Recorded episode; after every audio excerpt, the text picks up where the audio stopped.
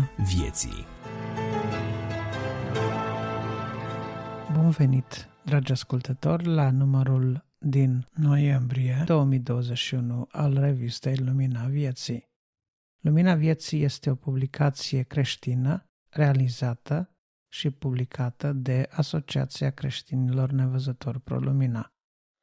Acest colectiv redacțional, format în mare parte din nevăzători și slab văzători, dar nu numai, are ca misiune, prin realizarea acestei reviste, împărtășirea dragostei lui Isus Hristos pentru fiecare ascultător. Suntem un colectiv interconfesional, deci noi nu ne angajăm în nicio dispută de ordin religios sau interconfesional, ba din potrivă, dacă cineva a avut de suferit din cauza animozităților de tip religios, ne angajăm să-l sprijinim în găsirea adevărului, a Evangheliei și a mântuirii găsită doar în Isus Hristos, Mântuitorul nostru.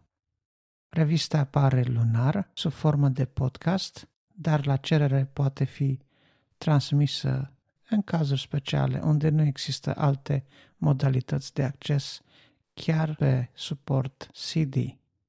Pentru aceasta, vă rog, contactați-ne folosind datele de contact de la sfârșitul revistei. La numărul din această lună au contribuit următorii Adrian Tămășan, George Iordan, Grigore Frișan, Cristi Simion, Bogdan Suciu, Dumitru Tudorache, Carmen și Marus Motora, Rodica Pelinel și Nicu Turcu. Cu speranța că veți găsi hrană pentru sufletele noastre, informații utile și lucruri interesante pe parcursul acestei reviste, vă dorim o audiție plăcută.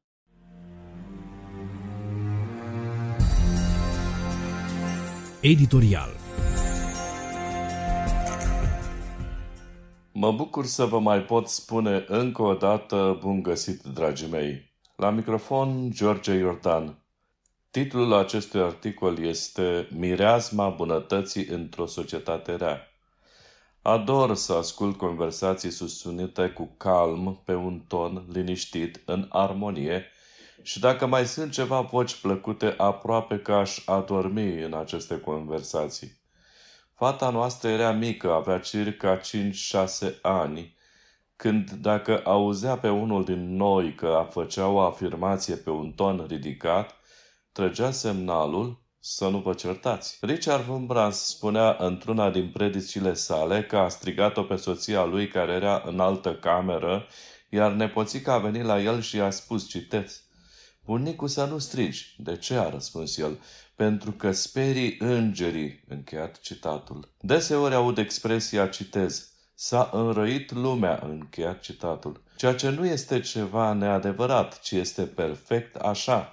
În Biblie găsim scris, orice amărăciune, orice mânie, orice strigare, orice clevetire și orice fel de răutate să piară din mijlocul vostru. Din potrivă, Fiți buni unii cu alții, miloși și iertați-vă unul pe altul cum vă iertați și Dumnezeu pe voi în Hristos. Efeseni, capitolul 4, cu versetul 31 și 32. De cele mai multe ori, când primești un cadou, prima reacție este de surprindere, apoi te bucuri și în sfârșit negi sau evaluezi gândindu-te oare pentru ce am primit un cadou atât de scump nu cumva urmărește ceva sau este pură bunătate. Deci primul gând este la vreo intenție ulterioară, că poate urmează și nota de plată. Un prieten ori de câte ori îi făcea un cadou, îmi evalua cadoul și îmi întorcea darul la scurt timp pentru a nu se simți dator. Este un fel de a spune nu pot accepta ca să fii mai bun decât mine, sau pot fi și alte motive – Aproape orice film, ca să fie atractiv, are scene de bătaie, erotice, folosirea jargoanelor ca să facă parte din viața de zi cu zi. Intri într-o librărie și găsești la cărți de povești pentru copii scene macabre cu păsări care vorbesc cadavrelor, spiritism în toată puterea cuvântului și ajungi la expresia folosită de cei mai mulți. S-a înrăit lumea. ne punem întrebarea oare de când? Că suntem de acord cu toții că s-a înrăit lumea, oare este mai rea astăzi decât altă dată? Iată un alt citat din Sfânta Scriptură. Citez din versiunea ortodoxă tradusă de Bartolomeu Anania. Plin fiind de toată nedreptatea, de desfrânare, de viclenie, de lăcomie, de răutate, plin de pismă, de ucidere, de ceartă, de înșelăciune, de purtări rele, bârfitori, grăitori de rău, urători de Dumnezeu, ocărători, semeți, trufași, lăudăroși, născocitori de rele, nesupuși părinților, neînțelepți, călcători de cuvânt, fără dragoste, fără milă. Aceștia, deși au cunoscut dreapta orânduire a lui Dumnezeu, că cei ce fac unele ca acestea sunt vretnici de moarte, nu numai că fac ei acestea, ci le și încuvințează celor care le fac. Încheia citatul din Epistolul Pavel către Romani, capitolul 1, versetele 29 la 32. Oare așa a fost lumea aceasta rea din totdeauna? Răspunsul biblic este nu. Iată ce ne spune prima carte al Cuvântului lui Dumnezeu din Geneza, capitolul 1, 31. Citez. Dumnezeu s-a uitat la tot ce făcuse și iată că erau foarte bune, încheia citatul. Atunci, cum am ajuns în această situație ca societate? Se pare că nu acum am ajuns să fim cei mai răi ca și omenire. Cu toții am auzit despre cetatea Sodoma sau despre potopul lui Noe, acțiuni petrecute cu mii de ani înainte de Hristos. Pentru ce s-au întâmplat toate aceste lucruri? Iată răspunsul pe care îl dă cartea cărților la această întrebare. Domnul a văzut că răutatea omului era mare pe pământ și că toate întocmirile gândurilor din inima lui erau îndreptate în fiecare zi numai spre rău. I-a părut rău Domnului că l-a făcut pe om pe pământ și s-a măhnit în inima lui. Și Domnul a zis, am să șterg de pe fața pământului pe omul pe care l-am făcut de la om până la vite, până la târătoare și până la păsările cerului, căci îmi pare rău că i-am făcut. Dar Noe a căpătat milă înaintea Domnului. Încheia citatul din Geneza, capitolul 6, versetul 5 la 8.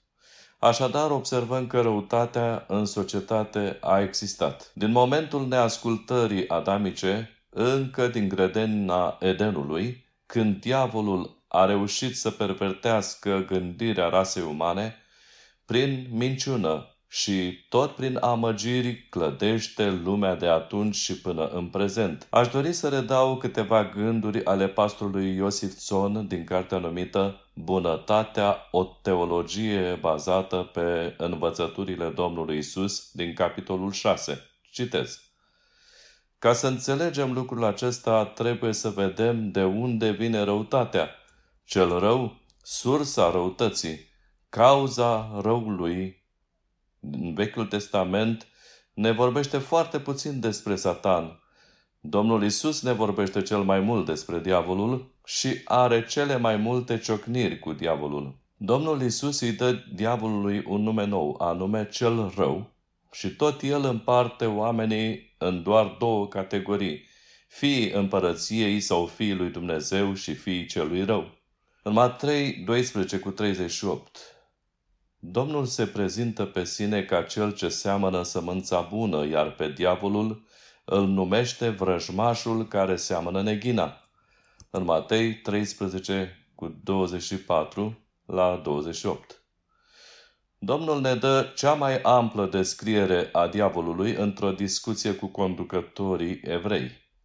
Voi aveți pe diavol drept tată și vreți să împliniți voia tatălui vostru. El de la început a fost ucigaș și nu stă în adevăr pentru că el nu este adevăr. Ori de câte ori spune o minciună vorbește din ale lui, căci este mincinos și tatăl minciunii. Ioan capitolul 8 și 44 Mai putem adăuga că Domnul Isus îl numește pe diavol stăpânitorul lumii acesteia, Ioan 12 cu 31. Când Adam a ascultat de cel rău, au devenit dependenți de cel rău și deci sub stăpânirea celui rău. Și astfel a intrat răutatea în lume. Uciderea lui Abel de către Cain pentru că jertfa lui n-a fost primită este manifestarea răutății. Deci, cel rău i-a făcut pe oameni răi.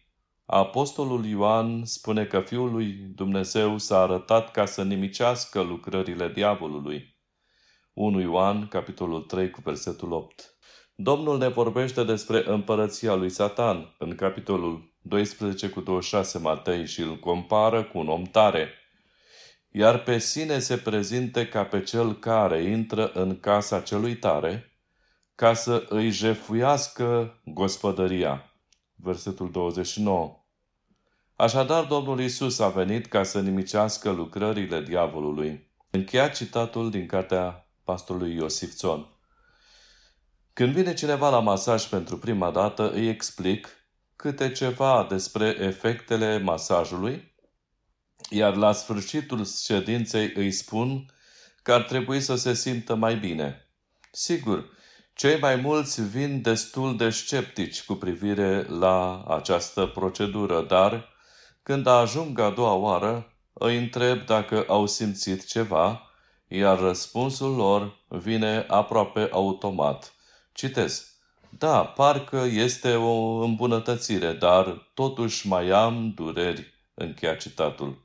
Răspunsul meu la această afirmație este venit mașinal. Citez. Cu o floare nu se face primăvară, iar toți zâmbesc și aprobă.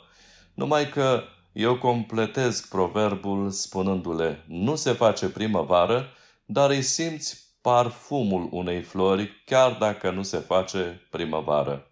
Domnul Isus este floarea, dacă vreți, care poate înmiresma societatea. Oricine ajunge să-și dorească să fie schimbat din felul de șer de viețuire moștenit de la părinții lui, poate crede în jertfa aceasta și prin credința în Domnul Isus poate ajunge să împrăștie bunătatea cristică. Despre bunătate, Teofil Părăian spunea că în Pateric se spune că din multă bunătate un om nu mai știa ce este răutatea. Era așa de statornicit în bine încât nu mai putea presupune răutatea. Gândiți-vă ce deosebire mare între părintele acela și noi.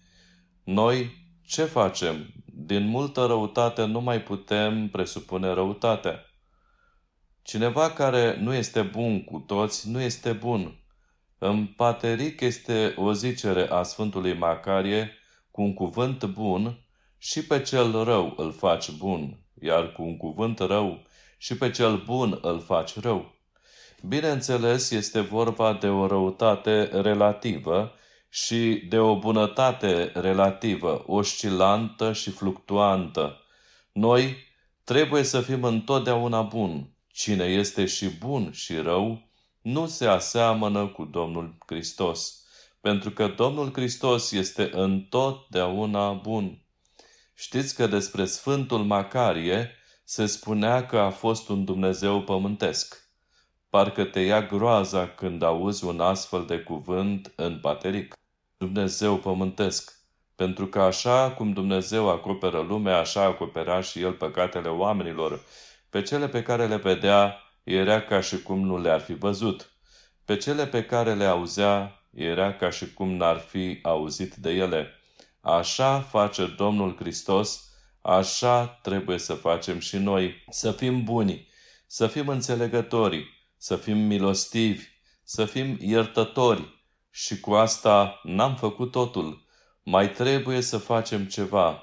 Domnul Hristos a spus despre sine că Fiul omului n-a venit să-i se slujească, ci ca să slujească El și să-și dea sufletul ca preț de răscumpărare pentru mulți. Matei, capitolul 20 cu 28.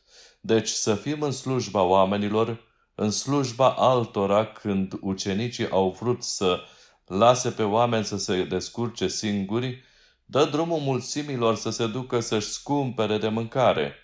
Domnul Hristos a zis, n-au trebuință să se ducă, dați-le voi să mănânce. Citat din Matei, capitolul 14 cu versetul 16. Adică, întâi gândiți-vă ce puteți face voi pentru ei, nu ce poate face altul. Dacă facem așa, dacă ne gândim ce putem face pentru omul de lângă noi, nu ce ar putea face altul, atunci suntem ascultători de Domnul Hristos și suntem pe calea îmbunătățirii sufletești. Fiind pe calea îmbunătățirii sufletești, suntem nu numai gânditori la Hristos, ci și Cristofori. Încheia citatul din Veniți de luați bucurie de Teofil Părăian. Ce aș mai putea adăuga eu la toate acestea, dragii mei, este că să ne îndreptăm atenția la Domnul Isus, să credem în El și să dorim să ne asemănăm cu El. Domnul să ne ajute la acestea. Amin.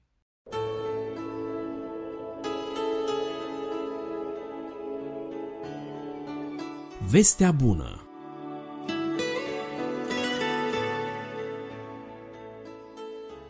Bun găsit la Vestea bună. Ad Tămășan din nou la microfon.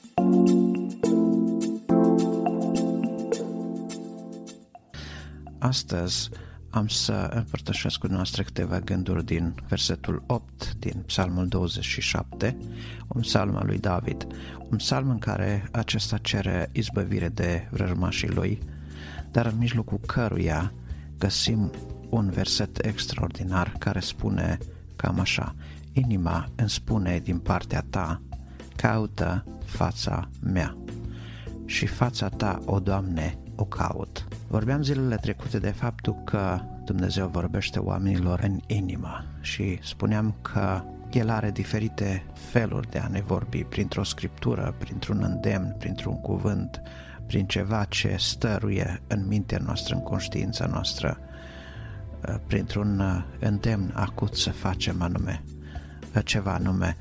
Și iată că se nimerește în dimineața aceasta să vedem exact modelul lui David prin care el face ceea ce Dumnezeu îl învață să facă. Sunt trei pași aici, sunt trei lucruri de care ne vorbește David. Inima îmi spune din partea ta, din partea ta se referă din partea lui Dumnezeu. Deci inima preia de la Dumnezeu îndemnul care îl trimite Dumnezeu în inimă pentru că David este în legătură cu Dumnezeu în zorii dimineții, în în timpul acela de liniște, de meditație, când nimic nu pune presiune pe tine și apoi, în al doilea rând, el detectează mesajul care vine în inimă, pentru că ok, Dumnezeu îți vorbește în inimă, dar trebuie să înțelegi ce îți vorbește. Și mesajul pentru David este destul de scurt, caută fața mea.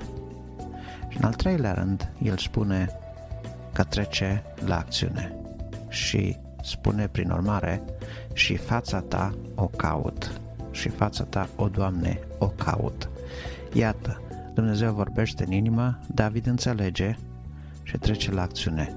Cei trei pași către o călăuzire clară. Atunci când vorbim de călăuzirea Domnului, de foarte multe ori lucrurile par abstracte, par într-un fel așa destul de spiritualizate și n-am putea să detectăm în mod clar sau uh, să spunem în mod clar asta mi-a vorbit Domnul, asta am înțeles și asta am făcut. De aceea, în dimineața aceasta vreau să ne gândim uh, clar și limpede la acest verset de Scriptură și să recunoaștem înaintea Domnului că, într-adevăr, Domnul își călăuzește oamenii care își pun inima să caute fața Domnului.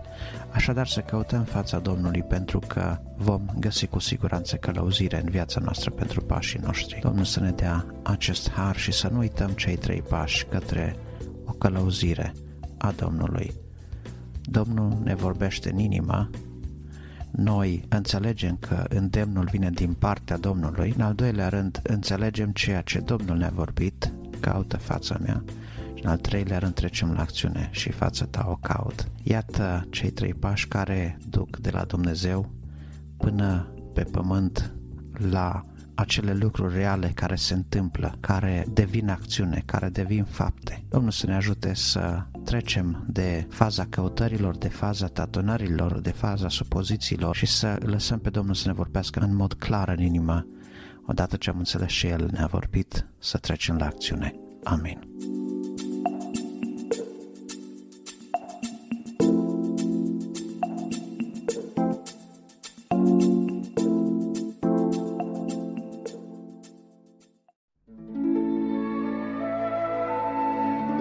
Lapte și bucate tare. Dragii mei, bine v-am regăsit la rubrica Lapte și bucate tare. Astăzi îl înlocuiesc pe Florin și cu ajutorul lui Dumnezeu vreau să vă împărtășesc câteva lucruri din 1 Petru capitolul 2, unde chiar ni se vorbește despre laptele duhovnicesc curat pe care creștinul, în special cel nou în credință, cei născuți de curând, îl consumă, îl folosesc. De ce? Pentru că ei trebuie să crească în mântuire. Creșterea în mântuire înseamnă maturizare și maturizarea începe cu hrană moale sau cu ce ușor de digerat, cu învățăturile începătoare ale credinței și înaintează, încep să întrebuințez mâncare mai tare, mâncare solidă și pe măsură ce crești, pe măsură ce te maturizezi, poți să mănânci și mâncăruri mai greu de digerat. Și astăzi vreau să vă împărtășesc un adevăr greu de digerat. Noi trebuie să îi iubim pe cei nedoriți. De ce? Pentru că Domnul Isus însuși a fost un nedorit. Dacă vă veți uita în 1 Petru capitolul 2, veți vedea că spune despre Domnul Isus că El este stânca, El este stânca viei, este piatra din colțul unghiului, însă El a fost nedorit de lume, însă scump în ochii lui Dumnezeu. O piatră scumpă, o piatră vie, o piatră din colțul unghiului, adică acea piatră care face să stea în picioare solid, neclintit, întreaga construcție, însă pentru cei care sunt pe calea pierzării, pentru cei care îl disprețuiesc pe Domnul, spune că pentru ei este o piatră de potignire, o stâncă de cădere, adică cu alte cuvinte o prăpastie. Stânca de cădere este acea stâncă alunecoasă pe care te-ai dus, s-a alunecat, îți frângi gâtul. Mulți au fost uh, cei care și-au frânt gâtul când s-au apropiat să-L cunoască pe Hristos fără sfințenie. Teologi care au uh, sfârșit în erezie, oameni care au pierdut bunul simț, oameni care au sfârșit cu mințile zdruncinate pentru că s-au îndepărtat de adevăr și pentru că nu s-au apropiat de Dumnezeu cu respect, cu teamă, să-L cunoască cu sinceritate, pentru că s-au apropiat de Dumnezeu cu gânduri mărșave, cu viclenie, cu gândul preconceput de a-L combate pe cel care nu poate fi combătut. De aceea Dumnezeu le-a și dat, spune Scriptura, un duh de rătăcire ca să creadă o minciună. Despre mântuirea despre care se vorbește în Evanghelii și despre care Petru pomenește chiar în capitolul 1 din această epistolă, Scriptura spune că ea este atât de minunată și harul care ni s-a făcut nouă sau, dacă vreți, nouă acestor generații care am venit pe pământ după apariția Evangheliei, harul așadar care ni s-a făcut nouă a fost acesta, că ni s-a păstrat această veste bună pentru noi, pentru aceste generații, pentru generația de azi, este o veste bună disponibilă care n-a fost înainte de venirea lui Isus pe pământ, în vederea mântuirii, în vederea ridicării păcatelor noastre. Prorocii au studiat cu atenție să descoperă cum își va desfășura Dumnezeu planul, cum va aduce mântuire, cum va lucra transformarea în om. Și transformarea nu va avea loc prin putere omenească, ci prin Duhul Domnului, ne zice în cartea profetului Ieremia. Iar uh, despre Duhul Domnului, aici în 1 Petru, capitolul 1, ne spune Scriptura până și îngerii voiesc să privească. De ce? Pentru că Duhul lui Dumnezeu este capabil să lucreze în noi acea transformare care duce la maturizare, care duce la transformare. Lucrează în noi schimbarea minții, lucrează în noi dumnezeirea. El vă va păzi sufletele în Hristos Iisus, zicea în capitolul 1 Petru. De ce? Pentru că și Dumnezeu lucrează în mod înțelepțesc. Așa cum oamenii nu vor să piardă investiție, când Dumnezeu a investit în viața ta, în eternitatea ta și a mea, sângele Fiului Său, asta înseamnă că El are tot interesul să te păstreze până la venirea sa. Acum vor fi unii care se vor împotrivi lui Dumnezeu, ca ea, Iane și Iamre în pustie, cum spune Scriptura, însă aceștia care s-au îndepărtat de la adevăr, așa cum am spus, pentru ei Hristos a devenit o piatră de potignire. Până aici, învățătura aceasta este prea de tot, ziceau unii din ucenicii lui Isus care îl urmau pe pământ. Cum să ne dea să-i mâncăm trupul și să-i bem sângele? Cine mai poate suferi așa ceva? Și ei pleacă de lângă Isus. Voi nu vă duceți, întreba Isus. Voi nu plecați. Dacă ai început să vezi că în relația ta cu Dumnezeu se întâmplă lucruri care ți se par prea de tot, înseamnă că te apropii de maturizare. Înseamnă că intri în perioada maturizării înseamnă că ai nevoie cu adevărat de încredere totală în Hristos ca să mergi înainte, mai departe, în ciuda a ceea ce pare prea de tot, în ciuda a ceea ce pare ne la locul lui. Astăzi este foarte demodat să mai crezi în Hristos. Astăzi este foarte de prost gust să faci caz de credința ta creștină. Astăzi nu mai poți vorbi despre valori.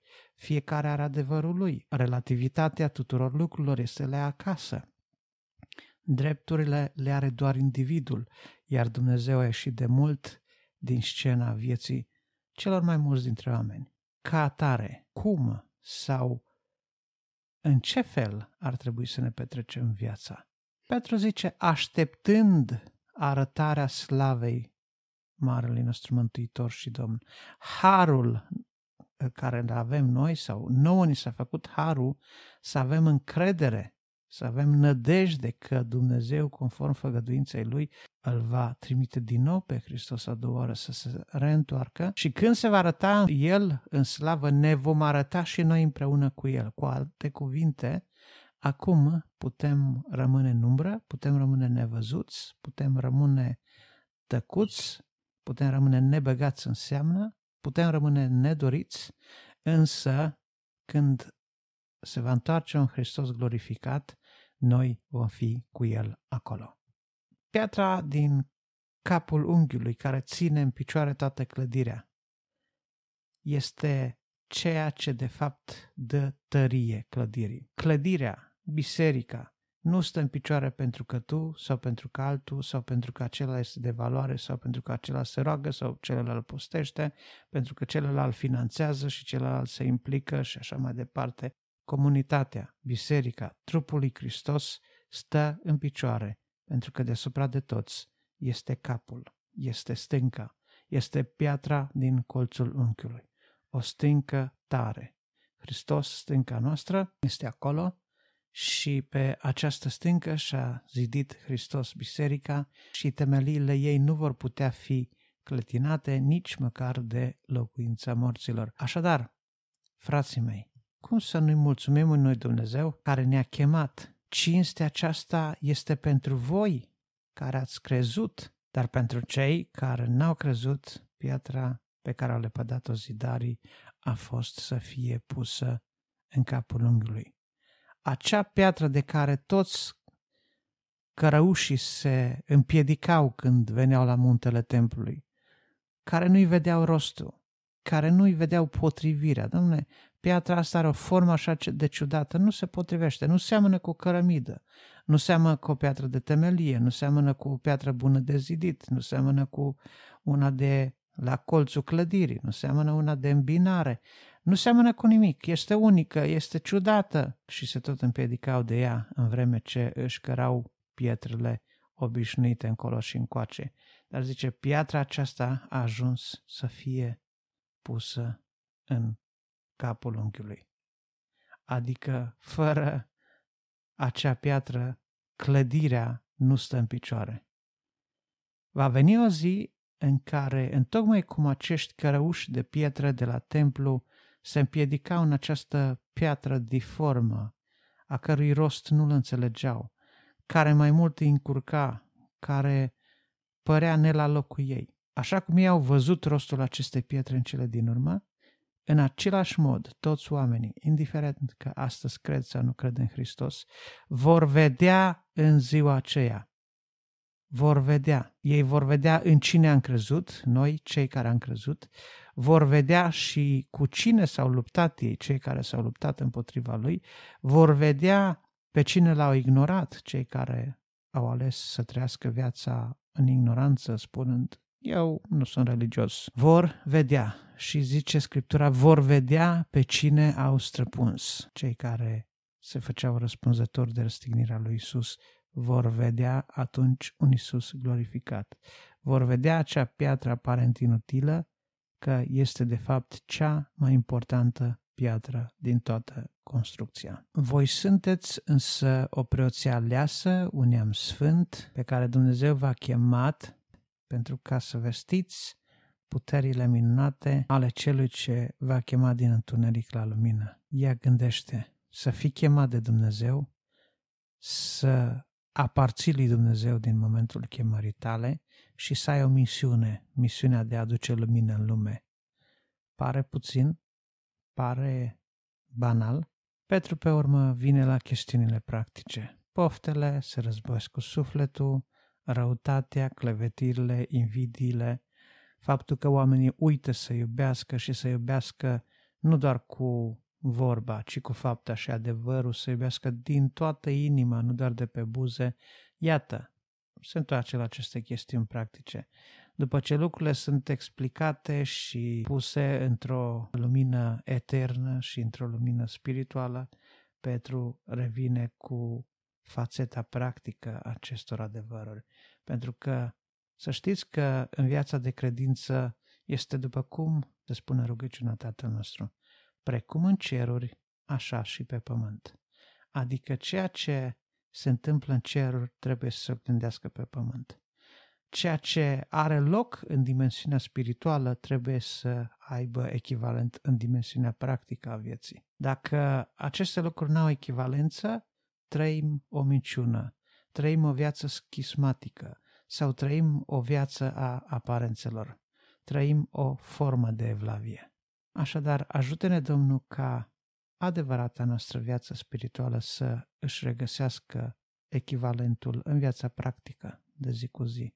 Să ne sfințim că Cel este Sfânt și să ne bucurăm că ni s-a făcut harul de a suferi împreună cu El dacă trebuie. Zice, pentru puțină vreme. Dar marea nădejde care avem noi este că el se va arăta în slavă și noi ne vom arăta împreună cu El. Slăvit să fie numele. Îi mulțumim că ne păzește, îi mulțumim că ne transformă prin Duhul Lui, că lucrează în noi maturizare, îi mulțumim că a alcătuit tot ce trebuia să facă pentru ca noi să creștem în mântuire. Noi am fost mântuiți, noi suntem mântuiți, noi vom fi mântuiți. Mântuirea are aceste dimensiuni. Are o dimensiune juridică, dacă vreți, când Dumnezeu de drept ne consideră neprihăniți, are o dimensiune a devenirii, a practicii, care înseamnă că transformarea face din vechiul om, din păcătosul de altă dată, un om nou, o făptură nouă, prin naștere din nou, prin maturizare. Mântuirea va lucra în mine de asemenea transformarea care va veni împreună cu tot setul ei de fapte bune, de trăiri atente, de trăiri virtuoase, iar în ultimă fază vom fi mântuiți dacă ne păstrăm mântuirea noastră până la capăt. Cu alte cuvinte, dacă rămânem în continuare sub mâinile lui Dumnezeu, sub harul său schimbător, adică cu putere transformatoare, vreau să zic, atunci vom fi mântuiți. Așadar, slăvit să fie Dumnezeu care a gândit mântuirea în acești termeni pentru noi, care nu doar că a gândit-o, a pus-o în aplicare, plătind cel mai mare preț posibil pentru noi, viața Fiului Său, și realizând prin viața și moartea Fiului Său, prin învierea Lui, pentru noi o mântuire veșnică, o mântuire eternă. Slăvit să fie numele. Să îi slujim așadar de glorie celui ce a plătit atât de mult pentru noi, celui care a pus atât de multă valoare pe noi. Lăudați să fie Mântuitorul nostru și Domnul nostru în veci. Amin. Profunzimi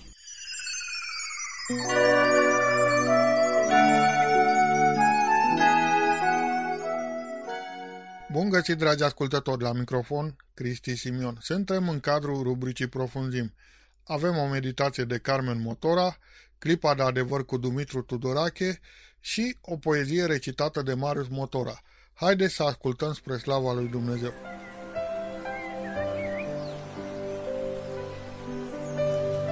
Secretul unei inimi liniștite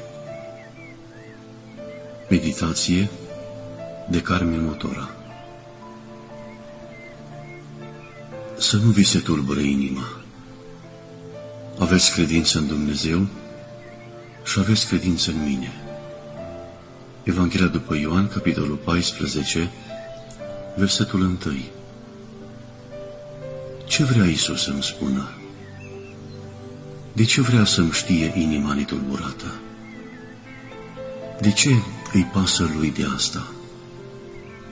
Întrebările astea mi-au tulburat mintea, iar răspunsurile primite mi-au liniștit inima și ființa întreagă.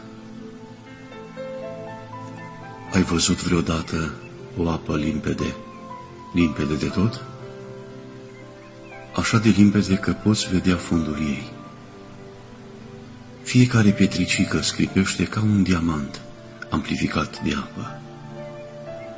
Fiecare plantă se desfătează în apă, ca un copil voios, răzând fără griji. Fiecare viețuitoare din așa apă trăiește gustând liniște, bucurie și mai ales viață adevărată. Însă, ce e mai minunat e că atunci când te apleci spre o apă liniștită, îți poți zări chipul ca într-o oglindă. Deasupra luciului apei, deasupra liniștii din adâncuri, chipul ți-e purtat ca un stiag fâlfâind încetișor. Asta vrea Isus să-mi spună. Inima mea netulburată poate fi zărită bine de El și de alții, până în adâncuri. Cea mai mică trăire, bucurie din ea, se zărește cu ochiul liber. Cea mai mică frământare care s-ar putea ivi e văzută repede de el și stăvilită în liniștire. Însă, cel mai minunat lucru e că peste inima mea netulburată se poate ușor de tot oglindi chipul lui. Frumos și desăvârșit, nestingherit de nimic. O inimă liniștită duce pe luciul ei netulburat chipul tatei, ca un stiag, fâlfâind ușor în adier de rugăciuni și bucurii. De asta vrea Iisus să nu mi se tulbure inima. Și pentru tine vrea la fel. Credința mea și a ta țin inima liniștită de tot, ca cristalul. Da, credința în El și în Tata și chip de Dumnezeu lucește peste inima mea și a ta. Să nu vi se tulbure inima. Aveți credință în Dumnezeu și aveți credință în mine.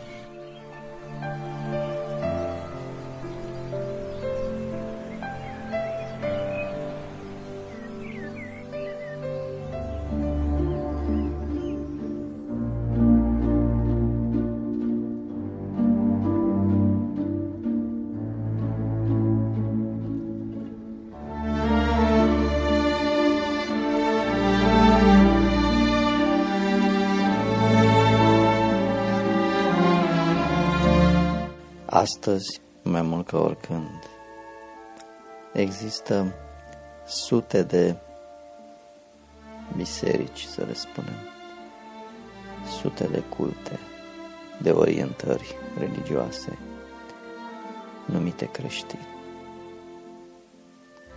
Și fiecare dintre ele îndeamnă pe cei care vor să asculte să vină la Hristos. Eu voi spune o poveste, o poveste adevărată, o întâmplare care s-a petrecut aievea în lumea noastră.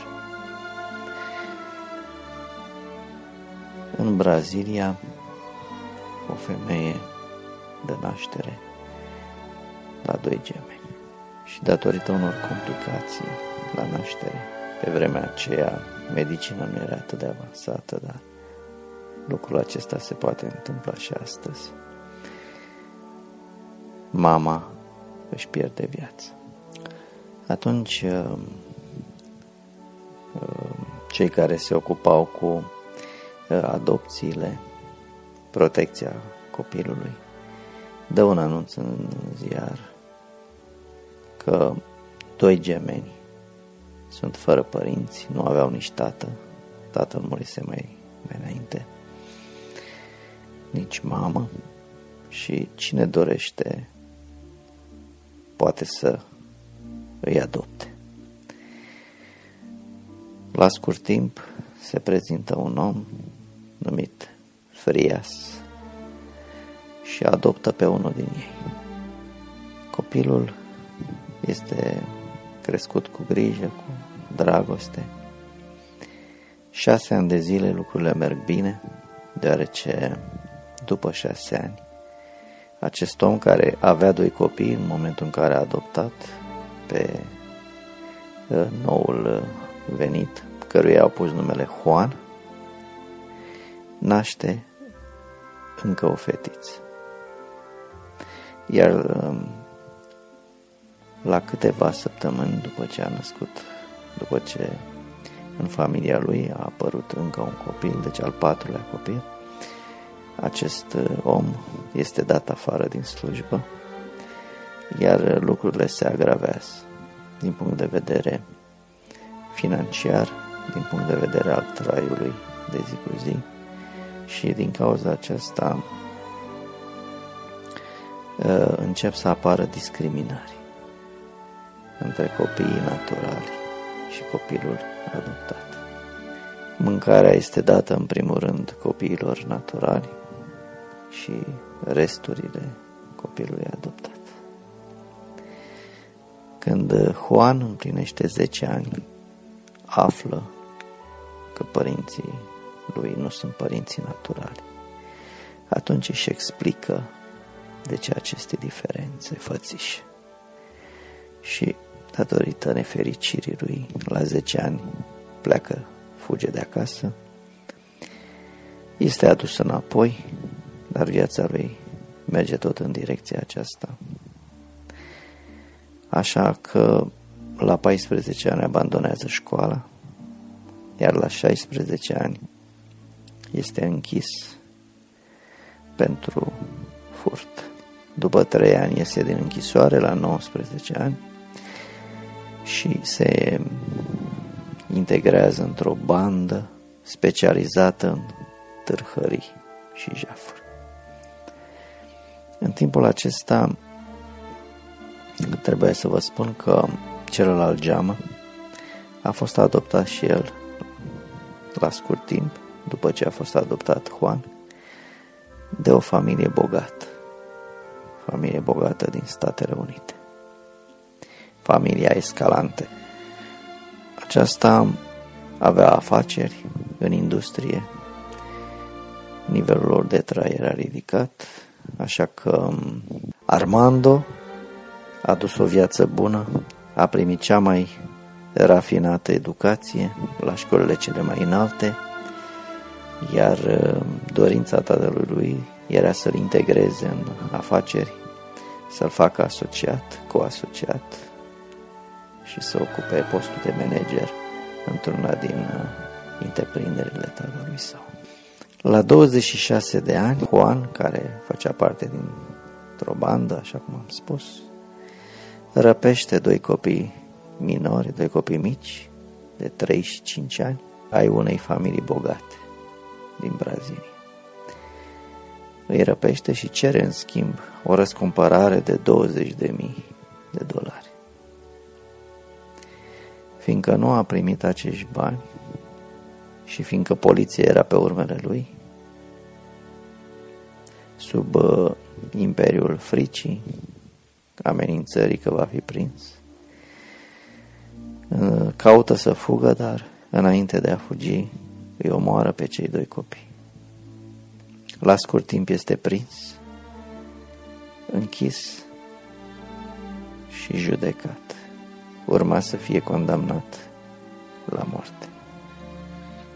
Armando, care în timpul acesta își vedea de uh, pregătirea lui, de afacere, se afla într-un restaurant și îi cade în mână un ziar. Un ziar brazilian sau un ziar local, dar unde era uh, prezentată o știre. Pe prima pagină era fotografia lui Juan. Când a văzut, a crezut că este el. Asemănarea era colosală, erau frați gemeni. El nu știa lucrul acesta. Și atunci vede scris o crimă care zguduie Brazilia. Uciderea doi copii. Se duce repede la tatăl său și îl întreabă ce este cu această fotografie. Și tatăl său îi spune ce să fie o coincidență, o asemănare. Dar uh, el nu are liniște. Timp de trei zile se frământă. Nu crede că este o simplă coincidență. Și iar se duce la părinții lui, iar aceștia până la urmă îi spun adevăr. Am vrut să avem copii și nu am putut și atunci te-am înfiat. El este fratele tău geamă, fiindcă erați doi frați. Atunci Armando cere să se retragă pe o insulă a familiei și timp de două săptămâni se frământă, cugetă și se gândește că soarta este nedreaptă. Se gândește că putea el să fie în locul fratelui său și fratele său în locul lui. Și vine la părinții lui și spune, uitați ce am hotărât. Vreau să îndrept soarta. Vreau să merg eu, să mor în locul fratelui meu și fratele meu să trăiască în locul meu. Părinții sigur că nu sunt de acord. Îi spun, noi te iubim, ești fiul nostru, de ce să faci lucrul acesta? Dar hotărârea lui este definitivă. Atunci tatăl său acceptă în cele din urmă și aranjează prin relațiile pe care le are ca Armando să poată să-l viziteze pe Juan în închisoare și primește aprobarea timp de două luni de zile în fiecare săptămână, în fiecare joi de la 3 la 4. Armando își uh, schimbă înfățișarea și pune mustăți false, perucă și se duce în închisoare să-și viziteze fratele. La început, fratele îl primește cu ostilitate, cu adversitate, ca pe unul care face parte din lumea bogată, din lumea celor răi, din lumea celor asupritori. Din pricina lor, din pricina celor bogați, cei săraci nu au ce să mănânce, o duc rău. Dar încet, încet, Armando reușește să-i vorbească sufletului, inimii fratelui său Juan, acesta auzind vocea lui, parcă își auzea propria voce și începe să accepte și își deschide inima și povestește lui Armando întreaga lui poveste. Viața pe care a dus-o, copilăria lui nefericită și ceea ce a urmat. În a opta săptămână, Armando își dă jos mustața și perucă și când vede fratele său rămâne uimit. Și spune, eu sunt fratele tău, Geama. Am venit să facem schimb. Să mor eu în locul tău și tu să trăiești în locul meu. Juan nu acceptă, spune că nu este drept, nu poate să facă asta. El a făcut crima, el merită să moară. Dar uh, Armando a insistat și până la urmă a acceptat. I-a spus că în ultima zi, în ziua, în săptămâna noua, vine și vor face schimb de haine. Și așa s-a întâmplat, au făcut schimb de haine. Atunci s-au îmbrățișat și Armando i-a spus, ai grijă cum te porți, ai grijă ce faci din viața pe care o vei duce, fiindcă un altul care să moară în locul tău nu mai este. După aceea a avut loc execuția și uh, Armando, noul Armando, s-a ținut de cuvânt, a adus o viață demnă, în cinci ani de zile a recuperat lipsurile în educație și a reușit să ocupe postul care era destinat lui Armando. Părinții lui de acum au fost mândri de el. Din păcate, noul Armando moare la 33 de ani într-un accident de elicopter. Același lucru, dar la o scară mult mai mare, l-a făcut Isus Hristos. El a luat moartea noastră asupra lui într-o moarte pe cruce, o moarte grea, rușinoasă, disprețuitoare. Și a dat în schimb viața lui oricui crede în el. Așa cum scrie în Ioan la 3 cu 16. Fiindcă atât de mult a iubit Dumnezeu lumea, ca oricine crede în el să nu piară, ci să aibă viața veșnică.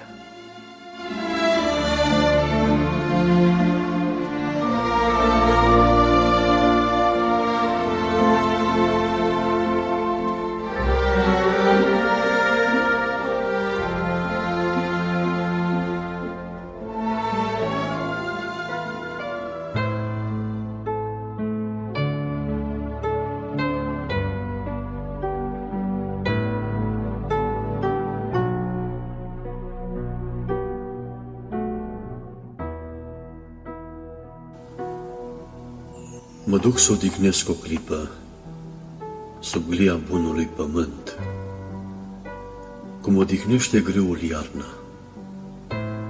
la sânul caldului pământ. Cântările îmi vor ține locul la masa dragostei cu voi și ne întâlnim când veți întoarce prin câte o lacrimă înapoi. Mă duc să-mi iau o harfă nouă, și o altă carte de cântări și un alt veșmânt de cununie spre ziua dulce așteptării. Am să mă întorc când tot pământul de grâul sfânt va fi înverzit și cerul nou va fi în veșmântul ospățului sărbătorit.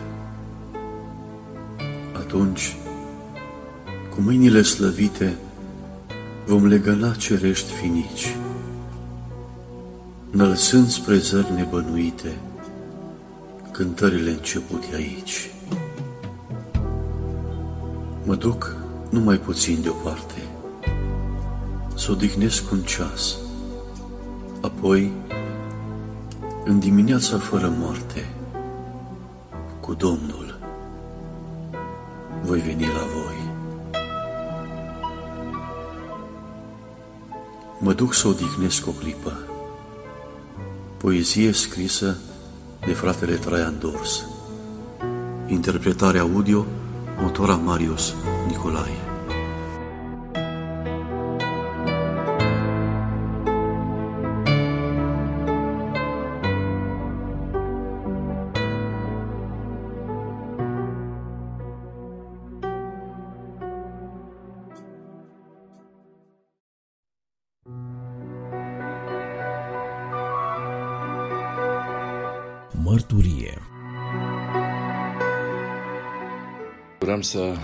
Nou împreună la rubrica aceasta Mărturie și de data aceasta stăm de vorbă cu Andreea, o să-și spună și ea numele complet, este una dintre prietenele de suflet cu care am petrecut ore de-a rândul zile, de-a rândul ba chiar săptămâni și în uh, țară, dar și în uh, Londra. Mai multe o să vă povestească ea și cum se numește și mărturia vieții ei. De aceea o să rog pe ea să spună cât poate și ce poate să spună despre modul în care Dumnezeu a lucrat în viața ei. Andreea? Vă mulțumesc din suflet că uh, mi-ați oferit această șansă de a face parte din uh, acest proiect minunat și uh, eu mă bucur să știu că toate lucrurile lucrează spre binele celor ce iubesc pe Dumnezeu. Mă bucur foarte mult uh, să fac și eu parte din planul lui. Pe mine mă cheamă Andreea Gheorghe sau uh, cum spun în România Gheorghe Andreea. Sunt plecată din uh, România de la vârsta de 12 ani. Am plecat acolo ca să mă întâlnesc cu părinții și am rămas acolo cu ei. Eu cunosc de Dumnezeu de când eram mai mică și bunica mea mergea la biserică de pocăiți. Eu nu provin dintr-o biserică de pocăiți, în, în sensul că mama mea provine de la catolici, tatăl meu de la ortodoxi și uh, bunica a, a început să frecventeze mai târziu o biserică protestantă evanghelică. Și ne-a luat și pe noi, ca copii fiind, eu și fratele meu. Mi-a plăcut foarte mult. Mi-a plăcut foarte mult să aflu despre Domnul Isus. Mi-a plăcut foarte mult să aflu despre Dumnezeu în întregime mi-a plăcut să cunosc mai mult decât ni se spunea și ne învăța la biserică sau în serviciile care erau acolo. Și uh, totul a fost frumos. Părinții mei au plecat uh, când eu aveam. Au plecat uh, pe rând și tata și mama. De, de atunci, de când eram mică. Tatăl meu era împotriva pocăiților, cum se zicea. Dar pentru că nu era prin apropiere, noi mergeam la biserică. Și uh, am mers așa, am, am învățat despre Domnul Isus, l-am cunoscut și a fost, uh, a fost o mare schimbare când am plecat în Anglia. Când am plecat în Anglia, acolo nu erau multe biserici, nu erau nici aproape, mă refer la uh, biserici uh, evanghelice. Și așa a avut ocazia cel rău să mă decupleze de la, de la Domnul Isus și învățăturile care le-am primit până atunci și timp de patru ani eu am, uh, am mers uh, unde știam, adică nu, nu, dacă nu mi s-a propus să merg la vreo biserică, nu am mers la niciuna. Ți-aduce aminte cam ce perioadă era, ce an era atunci? Da. Eu am uh, plecat în Anglia în 2002, în august. Ce vârstă aveai atunci? Atunci aveam 12 ani. Uh-huh. Da. Și în, în Anglia nu erau mulți români. În Anglia era o raritate. Dacă auzeai pe altcineva că vorbește română, mergeai și făceai cunoștință, îți luai detaliile unul de la altul. Acum sunt așa de mulți încât uh, nu mai contează. E ca și cum ești în mica Românie, într-o, în anumite părți ale Londrei, chiar și în afară sunt des întâlniți în România. E o comunitate destul de, de mare. Da. Și uh, mi-am văzut de lucrurile de zi cu zi. Am fost înscrisă la școală. Mi-a fost greu. Două luni de zile am plâns să mă întorc înapoi pentru că eu știam, eu eram obișnuită aici, aveam prieteni, aveam rezultate bune la școală și uh, M-a deranjat faptul că s-a schimbat totul așa de repede și nu aveam practic, în școală nu mai era niciun român și nu aveam cu cine să vorbesc. Acum că mă uit în urmă, îmi dau seama ce mare binecuvântare a fost. Am fost nevoită să învăț limba foarte bine, foarte repede, ca să mă pot descurca și nu am avut uh, pe seama cui să mă las. Deci, decât Dumnezeu a fost acolo și m-a ajutat să, să învăț și să mă descurc, să mă descurc repede, da. Și uh, mi-a văzut de școală și acolo am luat rezultate, am avut rezultate bune și acolo. Îmi plăcea, mie îmi plăcea să învăț. M-am bucurat și că totuși acolo ai libertatea să înveți dacă vrei și dacă nu vrei, vei merge cu o altă clasă care e un pic mai în urmă, dar din nou, îi mulțumesc lui Dumnezeu că nu a fost nevoie să fiu mutată la o clasă mai uh, slabă. Am mers în clasele cele mai bune și m-am bucurat. Și la 16 ani am terminat uh, școala gimnazială sau secundară acolo, cu note foarte bune și am ales să încep uh, colegiu sau liceul, cum este aici, uh, în domeniul de teatru. Îmi plăcea foarte mult teatru și îmi plăcea foarte, foarte mult să am a face cu domeniul acesta al filmului, al pieselor de teatru. Și am început într-un uh, colegiu care era nume pentru, foarte, foarte bun pentru acest domeniu. La o lună distanță de la începere am, uh, am avut o, un fel de oprire, datorită faptului că inexplicabil m-am îmbolnăvit și în sensul că m-am îmbolnăvit, m-am îmbolnăvit foarte repede de ceva care niciun doctor nu putea să-mi explice și uh, care practic m-a paralizat în, în curs de două săptămâni de la o simplă... Răceală. Nu, nu, nu. Nici răceală n-am avut. N-am avut niciun mm. virus care să, să, uh, să mm. explice. Mi-a amorțit, uh, mi-a amorțit piciorul, pielea. Mm. Apoi uh, mi-a slăbit piciorul drept. Ulterior uh, s-a dus neputința și la piciorul stâng și uh, am fost, a, a fost nevoie să fiu spitalizat.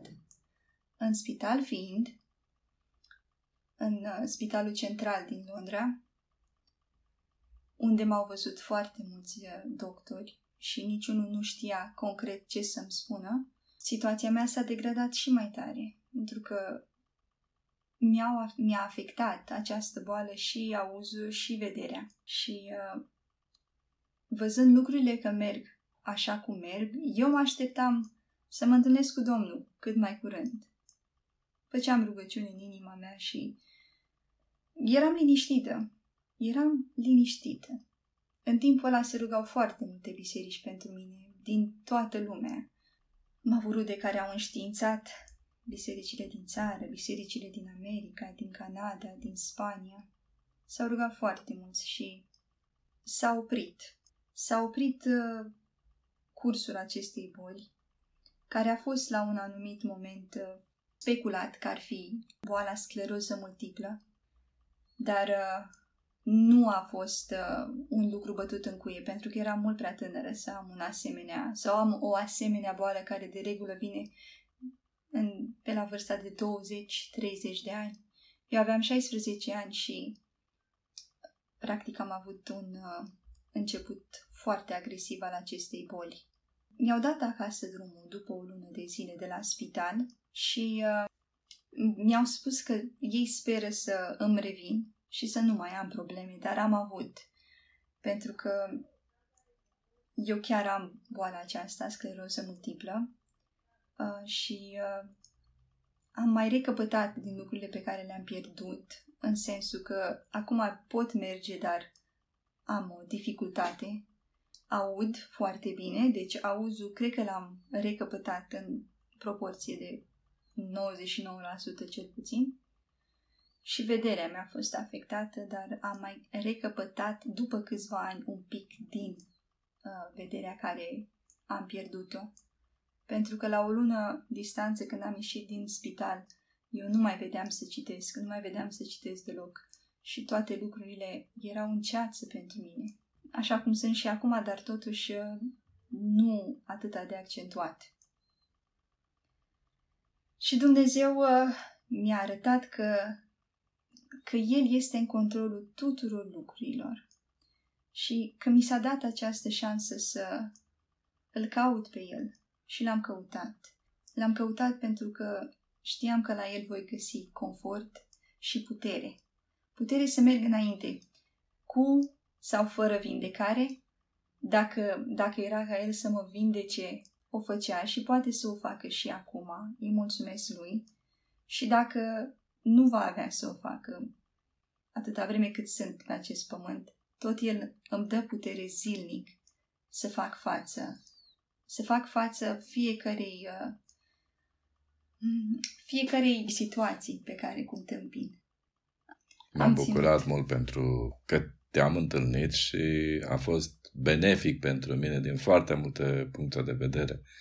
Dar uh, spune-ne câte ceva despre cursul care l-a urmat Dumnezeu în viața ta. Cum, de fapt, ți-ai predat viața în mâna Domnului Isus?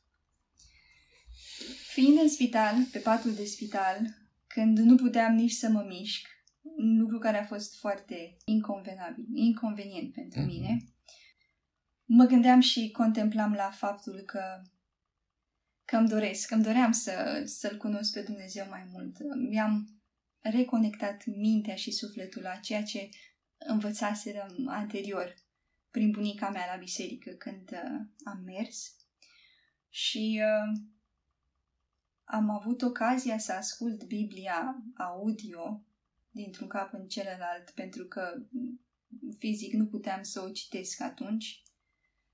Um, Ascultai în limba română sau în limba engleză? În limba română am ascultat-o, frate. Da. E, puteam să o ascult și în engleză, dar în română a fost foarte bine mm-hmm. pentru mine atunci, mai, mai ales pentru că bunica mea a venit din, uh, din România imediat ce eu eram în spital, în spital și a auzit că nu sunt bine. Mm-hmm. A venit și a avut, uh, a avut grijă de mine și m-a ajutat și pe frontul acesta spiritual. M-a mhm. ajutat să să mă concentrez mai mult pe puterea lui Dumnezeu și pe lucrurile pe care El le face minunate, chiar și atunci când sunt dărâmate și eu eram și am fost dărâmată mult timp. Dumnezeu mi-a arătat că El totuși este cu mine. Am, m-am întors la, la liceu, dar n-am putut să mai fac actorie pentru că era prea mult. Din punct de vedere fizic, eu nu mai puteam să particip în clase în care era nevoie de mobilitate și am început uh, în următoarea toamnă, am început un alt curs, alte cursuri la un, uh, la un colegiu mai academic. Acolo am, uh, am făcut A-levels, cum, care se bazau pe psihologie, mm-hmm. engleză, limbă și literatură și drept, eu am crezut că pot face față, pentru că eu încă nu eram conștientă cât de greu mi este, cât de repede obosesc datorită bolii și faptul că eu nu vedeam să citesc, nu știu de ce nu m-am gândit atunci când am ales subiecte, subiectele acestea care, care necesită foarte mult citit. Eu nu am văzut, eu nu vedeam să citesc și totuși aveam speranța că o să iau iarăși note maxime, adică eu chiar credeam că se poate. Și uh, Dumnezeu totuși mi-a arătat că da, se poate, pentru că a făcut în așa fel încât la două examene a fost numai prin mila lui că eu am, am putut să scriu. Trebuia să, trebuia să repet din, uh, din vreo 300 de potențiale uh, examene, eu trebuia să le știu pe toate, dar eu nu am văzut să citesc decât unul și i-am mulțumit lui Dumnezeu că exact ăla a picat. Exact ăla și am luat notă maximă și asta a ajutat la media mea în, în final să fie bună. Nu a fost ce am vrut, dar a fost bună. Iar la uh, engleză trebuia să citim un roman pe nume Emma, scris de Jane Austen, și uh, cartea mea cu uh, scrisul lărgit a venit doar cu o săptămână înainte de examen. Mm. M-am bucurat nespus că s-au gândit, s-a gândit Hollywood să facă un film uh, uh, pe această carte și eu am scris examenul bazat pe film, nu pe carte Mhm. și din nou i-am mulțumit lui Dumnezeu că din nou am avut o, o notă maximă. Dar uh, examenele toate împreună m-au uh, făcut să nu iau atât de mult cât mi-aș fi dorit. Eu vroiam să iau cu note mari. Am luat cu note medii și m-am hotărât uh, totuși să nu merg la facultate pentru că am observat că stresul îmi face foarte mult rău din punct de vedere fizic. Mhm. La ultimele examene pe care le-am avut la colegiu, am paralizat din nou. Nu mai puteam să merg. Mi-aduc aminte când am ieșit cu bunica mea din casă, că mă ducea până la stația de autobuz. Eu luam autobuzul și uh, de acolo de unde mă lăsam în fața colegiului, mă rugam la Dumnezeu să-mi dea putere să să ajung în colegiu, dar oboseam foarte repede și uh, mergeam ca un om beat și mă țineam deseori și de gard sau de ceva care era static și acolo ferm. și m-am hotărât că dacă, pentru că ăsta este dovedit, stresul uh, agravează boala și simptomele și puseele care se uh, care iau loc, am hotărât să nu mai merg la facultate, chiar dacă aveam aveam uh, ne- notele necesare ca să merg la o facultate bună. Am spus că e mai bine să, să pun o pauză la educație. Nu era ce mi-am dorit eu, dar uh, Dumnezeu a lucrat și am învățat că nu așa cum ne...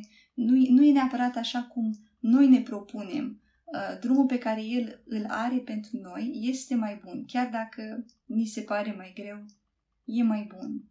Pentru că El știe cum și prin noi putem ajuta pe alții. Așa cum și prin tine, frate, m-a ajutat să văd că se putea și mai rău și se poate și să nu vezi și totuși să, să ai o viață bună și frumoasă. M-am bucurat foarte mult de toate mărturiile pe care Dumnezeu le-a adus în viața mea și toate vorbele de care aveam nevoie ca să mă încurajeze și să-mi dea putere să merg mai departe prin feluriți frați sau surori se întâmpla și nu, nu se întâmpla, dar erau trimiși anume de, de Dumnezeu ca să îmi dea putere să merg mai departe. Un eveniment în viața ta după ce ai luat decizia să mergi cu Domnul Isus, în ciuda faptului că ai fost afectat atât de, de grav de boală. Știu un episod când ai ajuns în țară și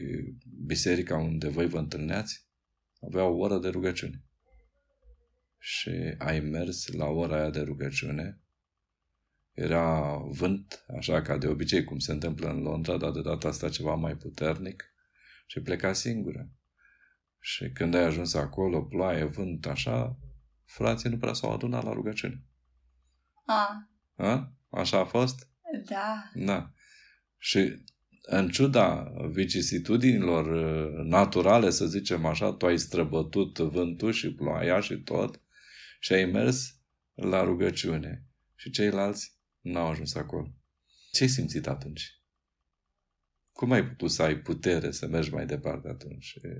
N-a fost pentru tine un moment în care să spui, uh, să te potignești în lucrul ăla, să te împiedici acolo, să... Deci, mă, dacă nu au ajuns ăștia care sunt sănătoși, eu am ajuns aici, cum, ce, ce s-a întâmplat? Ce ai simțit atunci când tu ai ajuns acolo și ceilalți n-au ajuns la rugăciune? mi-a dat Dumnezeu, uh, că asta tot de la Dumnezeu provine, capacitatea asta de a înțelege. M-am gândit, frate, deci eu m-am gândit că cine știe ce probleme au avut ei de nu au putut ajunge. Așa m-am gândit eu și uh, mă bucur că Dumnezeu îmi dă puterea asta să nu mă potignesc în uh, felul în care alte persoane se raportează la Dumnezeu și felul în care alții își arată dragostea sau, sau lipsa ei. Mm-hmm. da. Uh, Deci eu deseori m-am dus uh, până și înainte de pandemie singură la biserică și am venit și în țară sau am plecat în altă țară singură și când zic singură nu mă refer că nu sunt singură. Domnul este cu mine în tot timpul. Mama mea se sperie că zice, da, dacă te împiedici și pici. Mm-hmm. Și se întâmplă să mă împiedic și să pic, dar Uh, zic, nu-i nimic, mamă, că mă ridic. Mm-hmm. Mi-am dat Dumnezeu putere și mă ridic și merg înainte. Am învățat să nu mai fiu grăbită, am învățat să merg în pasul meu și nu, nu neapărat să Așa cum trebuie să mergem și în pasul lui Dumnezeu, că de multe ori ori o luăm înainte, ori rămânem pe urmă. Uh, un alt lucru pe care mi-l aduc aminte acum, nu mai departe de ieri, am vorbit despre activitatea pe care ai avut-o anul trecut, parcă, în Moldova, nu? într-o misiune. În, a fost înainte de pandemie. Practic. Sau înainte de mult. Da. da. Mie îmi place foarte mult să mă alătur lucrărilor bune ale lui Dumnezeu și uh, am, am fost cu un, uh, un grup. Un grup care ajută pe cei din Moldova. Acolo oamenii nu au așa de multe resurse financiare sau medicale și este nevoie să li se spună și lor despre Dumnezeu, despre Domnul Isus. Este nevoie să li se arate dragoste într-un fel sau altul și așa am, am mers împreună cu uh, mai mulți frați din Anglia, am mers într-acolo și acolo ne-am uh, întâlnit cu uh, un grup de medici stomatologi. Români. Români, frate. Da, da, da, români de data asta, nu numai americani. Din, nu, nu, au venit uh, din România și am uh, apreciat foarte, foarte mult uh, implicarea și uh, devotamentul pe care l-au arătat, pentru că vă dați seama, ei au dat din timpul lor ca să vină acolo și uh, să ajute. Și e bine că fiecare dintre noi, dacă ne punem în uh, Uh, ne, dacă ne punem în piața acestei lumi, talentul care ni l-a dat Dumnezeu uh, va, va fi un câștig mare și Domnul va fi mândru de noi și chiar se va bucura. Și uh, da, eu am spus mărturia mea mai pe scurt și într-o biserică acolo la Moldova și am avut și ocazia să văd cum Dumnezeu lucrează și cum Dumnezeu știe unde să coordoneze oamenii. Acolo m-am întâlnit cu o prietenă pe care am întâlnit-o într-o tabără când aveam 11 ani. Eu nu mai văd bine, dar ea m-a cunoscut. Este și... vorba despre Adela, medicul stomatolog, care are în revista noastră la articolul acela Suflet sănătos în trup sănătos. Nevăzătorii care sunt redactori în revistă o cunosc, dar chiar și mulți ascultători ai revistei. De s-a întâlnit, poți să spui mai departe, cu Adela acolo în misiune, în lucrarea aceasta? M-am întâlnit acolo pentru că așa a vrut Dumnezeu și așa de frumos a coordonat Dumnezeu lucrurile încât uh, când am mers uh, la masa pusă de uh, gazdele noastre, mai era un singur loc la toate mesele și locul acela era exact în fața Adelei și Adela se uita la mine și zic, da, nu știu de ce se uită fata asta așa insistent la mine, dar, dar m-am bucurat așa de mult când mi-a explicat de ce și am zis, Doamne, ce, ce mare și ce precis ești Tu! Cum ai putut Tu să lași acest scaun liber și nu altul? Că putea să, dacă era la altă masă, nu cred că își dădea seama cine sunt. Sau dacă își dădea seama, nu știu dacă venea să mă întrebe. Și eu... Uh, pe mine mă, mă bucură foarte mult. Evenimentele astea mici Uh, care noi zicem că sunt la voia întâmplării, dar nu sunt la voia întâmplării, eu, eu mă bucur foarte mult, pentru că deseori am, m-am confruntat cu evenimente de genul. Să te întâlnești cu cineva la care nu te așteptai, dar uh, totuși uh, Dumnezeu l-a direcționat sau pe tine ca să vă întâlniți acolo. Cum lucrează Dumnezeu. Cât de minunat știe El să uh, organizeze evenimentele, cel mai bun uh, planificator al uh, evenimentelor în viața noastră ca să ajungem în final să spunem, Doamne, mare ești, cum ai știut Tu să lași ca dintr-un rău pe care l-am văzut eu să iasă un lucru extraordinar. Uh, ce aș putea să spun acum referitor la evenimentul ăsta?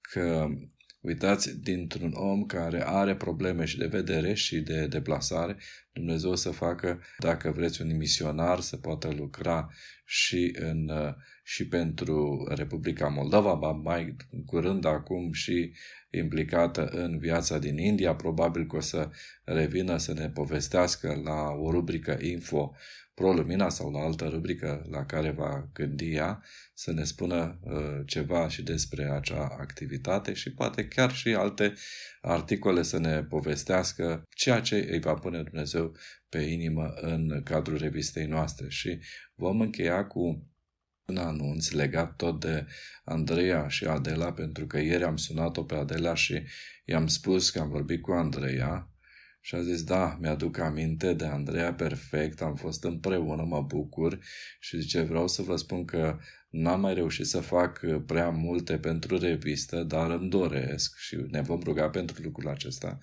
Așa că mi-a spus o veste bună, o veste frumoasă, faptul că este însărcinată, deci va urma să aibă un copil. Așa că ne vom ruga pentru ea ca Domnul să uh, binecuvânteze familia ei și lucrările pe care le face. Andreea, îți mulțumim tare mult pentru faptul că ai răspuns la invitația noastră și te așteptăm să revii și cu alte noutăți, cu ceea ce îți va pune Domnul pe inimă să ne spui Uh, din modul în care El a lucrat în viața ta sau ce vei putea tu să spui nevăzătorilor care ascultă revista aceasta. Și eu vă mulțumesc din suflet pentru invitație și pentru oportunitate. Dumnezeu să vă binecuvinteze. Chiar mă bucur foarte mult să fac parte din acest proiect. Enciclopedie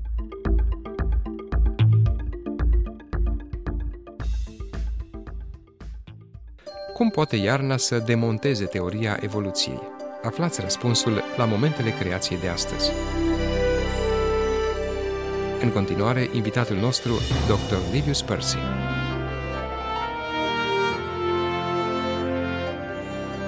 Revistele de popularizare a științei și manualele școlare afirmă de mai bine de un secol că oamenii au evoluat din animale. V-ați gândit vreodată la implicații noi, cei care locuim în regiuni unde iernile sunt geroase, știm foarte bine că oamenii nu pot supraviețui afară așa cum supraviețuiesc animalele. Avem nevoie de protecția oferită de haine și de un adăpost, în timp ce Creatorul s-a îngrijit de nevoile animalelor pe timp de iarnă. De exemplu, la câinii care trăiesc afară, li se îngroașă blana în timpul iernii. Oare se îngroașă și părul uman când se face frig? Nici de cum. Multe animale acumulează grăsime ca să reziste în timpul iernii, iar rata metabolismului încetinește, așa încât au nevoie de mai puțină hrană. Grăsimea acumulată și rata metabolismului sunt coordonate foarte precis și de multe ori, chiar în cadrul aceleiași specii, diferă între mascul și femele. Rezultatul este că animalele supraviețuiesc iarna, și când le vedem primăvara, ele sunt suple și alerte. La oameni se întâmplă tocmai pe dos.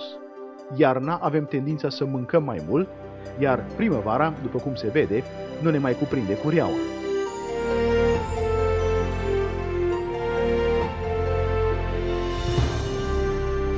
Dacă oamenii ar fi evoluat din animale, ne-am aștepta la o similaritate mai mare în felul în care se comportă iarna. Diferențele însă ne arată că oamenii nu au evoluat din animale. O călătorie prin pădurea antarctică, la momentele creației de astăzi. Să-l ascultăm acum pe invitatul emisiunii, Dr. Livius Percy.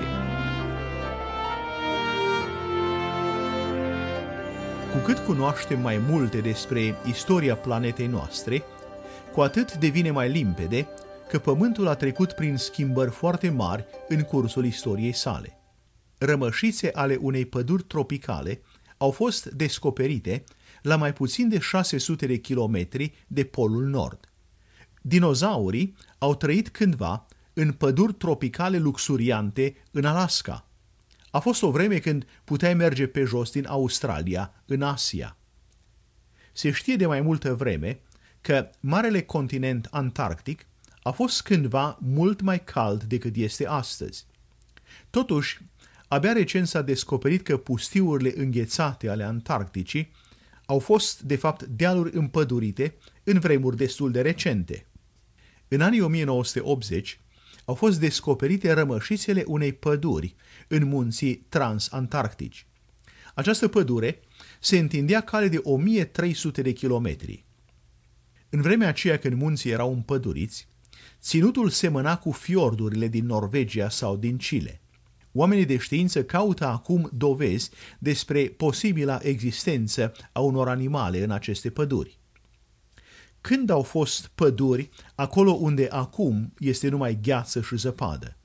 cercetătorii au descoperit lemn din aceste păduri și încă nu era complet fosilizat. De fapt, lemnul din aceste păduri plutește și poate arde. Oamenii de știință care de obicei consideră că Pământul are o vechime mare, afirmă că aceste dovezi arată că schimbările s-au petrecut în Antarctica mult mai repede decât se credea cândva. Planeta noastră este un loc dinamic unde schimbările se petrec mult mai repede decât s-a crezut cândva și aceasta vine ca o confirmare a descrierilor istorice prezentate în Biblie.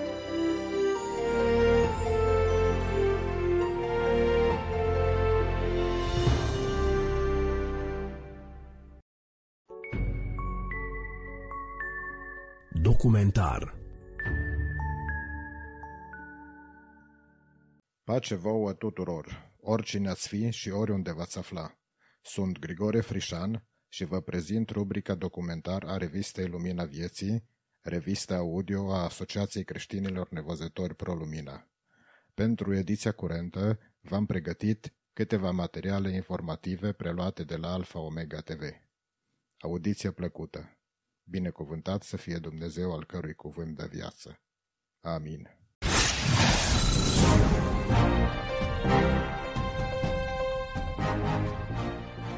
Un lider spiritual promovează trezirea în Statele Unite și cheamă la o zi de consacrare pentru creștini. Episcopul Wellington Boone spune, a venit timpul să ne opunem diavolului care a venit să fure, să înjunghe și să prăpădească. Din acest motiv, el a găzuit o întrunire de consacrare de 10 ore în data de 10 octombrie. Episcopul Wellington Band le spune credincioșilor să se pregătească. Așa cum a spus pentru emisiunea Prayer Link de la CBN, Dumnezeu se pregătește să facă lucruri care ne vor uimi. Pentru mine, America spune, Doamne, am înțeles. Și Domnul spune, bine, vreau să văd. Acum vedeți o națiune care nu a strigat la Dumnezeu și unde lipsește consacrarea. Domnule episcop, spuneți că semnele arată că Dumnezeu este pregătit să ne uimească. De ce sunteți așa de sigur? Trezirea nu apare când ne convine, ci apare mereu ca urmare a sacrificiului nostru. În prezent, când întunericul acoperă pământul și negura mare este vizibilă, acum Dumnezeu spune că va ridica standardul. Sunt de părere că sunt oameni care se roagă cu pasiune și care îi atrag atenția lui Dumnezeu. Dumnezeu nu a făcut lucruri mărețe prin mulțimi mari de oameni, ci printr-o rămășiță. Sunt de părere că sunt rămășițe în întreaga lume care strigă la Dumnezeu, deoarece se pare că El este singura soluție. Ce știm cu siguranță în momentul de față este faptul că nimeni nu știe foarte clar ce să facă. Dumnezeu spune, eu știu. Domnule episcop, consacrarea înseamnă a face ceva sfânt sau a dedica ceva unui scop mai măreț. Ce înseamnă pentru Dumnezeu faptul că credincioșii s-au întrunit pentru un serviciu de consacrare la care au fost chemați pentru data de 10 octombrie? Cred că El va da oamenilor încrederea reînnoită. Ei vor ști că dacă Dumnezeu este de partea lor și ei îndeplinesc o misiune specială, nimic nu îi va opri. Următoarea trezire nu constă în întrunirea unei adunări. Este o trezire transformatoare. Cu alte cuvinte, ceea ce devenim în Dumnezeu e mai măreț decât încercările prin care trecem. Întrunirea de consacrare a avut loc în ziua 10 a lunii a 10 la ora 10 dimineața și a durat 10 ore. Ce semnificație are cifra 10? Care este versetul din Scriptură pe care l-ați ales pentru acest eveniment? Versetul este Ioan 10 cu 10. Hoțul nu vine decât să fure, să junghie și să prăpădească. I-am văzut pe toți acești oameni care au murit din cauza SARS-CoV-2. Am văzut relații furate. Rata divorțului cunoaște creșteri nemai văzute. Am văzut tragediile cauzate de incendii, de cutremure, de uragane și am văzut biserici închise. Isus spune, eu am venit ca oile să aibă viață și să o aibă din belșug. Când ne consacrăm viața lui Dumnezeu, vedem că potențialul este mai mare decât provocarea. Spuneți că nu a fost vorba de o conferință cu personalități, ci o zi în care v-ați întrunit pentru a auzi cuvântul, pentru a vă ruga și pentru a-L aștepta pe Domnul. Ce așteptări aveți de la Dumnezeu? În acele zece ore, Duhul Sfânt a coborât peste noi, așadar cu siguranță vom umbla cu Domnul. Alpha, Omega.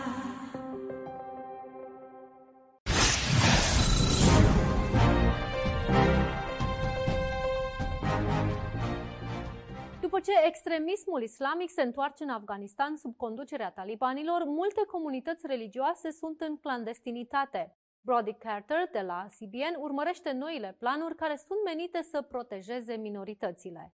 După ce talibanii au preluat conducerea în august, economia Afganistanului este pe cale să se prăbușească, femeile și-au pierdut drepturile și credincioșii, mai ales creștinii, se tem că situația se va înrăutăți. Comisia SUA pentru Libertatea Religioasă Internațională speră că liderii lumii vor folosi înrăutățirea situației dușmanului și dorințele politice ale talibanilor în favoarea negocierii protejării minorităților religioase. De la preluarea puterii în Afganistan de către talibani în mijlocul lunii august, talibanii au intimidat, au amenințat și au vizat liderii comunității minoritare religioase. După ani de conducere talibană, luptătorii tineri au umplut străzile din Kabul. Pacea și stabilitatea sunt nimicite de violență, de răpiri vizate și distrugerea lăcașelor de închinare. Recent, în urma unui atac cu bombă la această moschee, au fost uciși cel puțin cinci oameni. În mai 2021, cel puțin 85 de oameni, în mare parte studente Hazara Shia, au fost uciși în exteriorul unui liceu. Membrii Comisiei SUA pentru Libertatea Religioasă Internațională au tras semnalul de alarmă și vorbesc despre dificultățile minorităților religioase. Cu două săptămâni în urmă, fostul șef al Poliției Religioase Talibane, în prezent directorul penitenciarelor, a anunțat reluarea execuțiilor și amputărilor. Guvernul afgan funcționează ca o republică islamică sunită care exercită presiune asupra cetățenilor ca să adere la tradițiile musulmane. Astfel, o parte din populația care aparține credinței creștine, Sikh, Hinduse, Bahai, trăiesc într-o teamă constantă din cauza pedepselor crunte ale talibanilor, printre care execuția, deoarece ei au o altă credință. Unul dintre noi este mereu treaz în timpul nopții, verifică situația și se roagă și în cazul în care talibanii ar bate la ușă, el ar putea să prevină pe toată lumea. Potrivit Comisiei SUA pentru Libertatea Religioasă Internațională, minoritățile din Afganistan sunt pe cale de dispariție și s-a menționat faptul că ultimul evreu a părăsit țara în luna septembrie. Organizația speră să se folosească de problemele economice ale talibanilor și de dorința lor pentru recunoaștere internațională cu care să restaureze pacea și drepturile egale pentru întreaga populație. Modul în care Statele Unite vor colabora cu alte țări pentru a folosi acele avantaje pentru a constrânge talibanii să se țină de cuvânt a fost aprobat în procesul de pace legat de un guvern inclusiv, de protejarea drepturilor omului și de protejarea securității.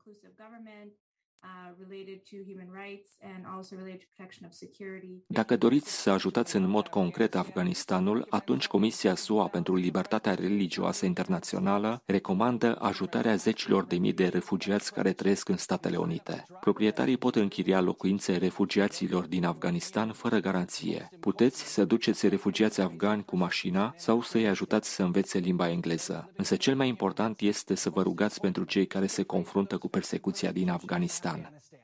Alpha Omega.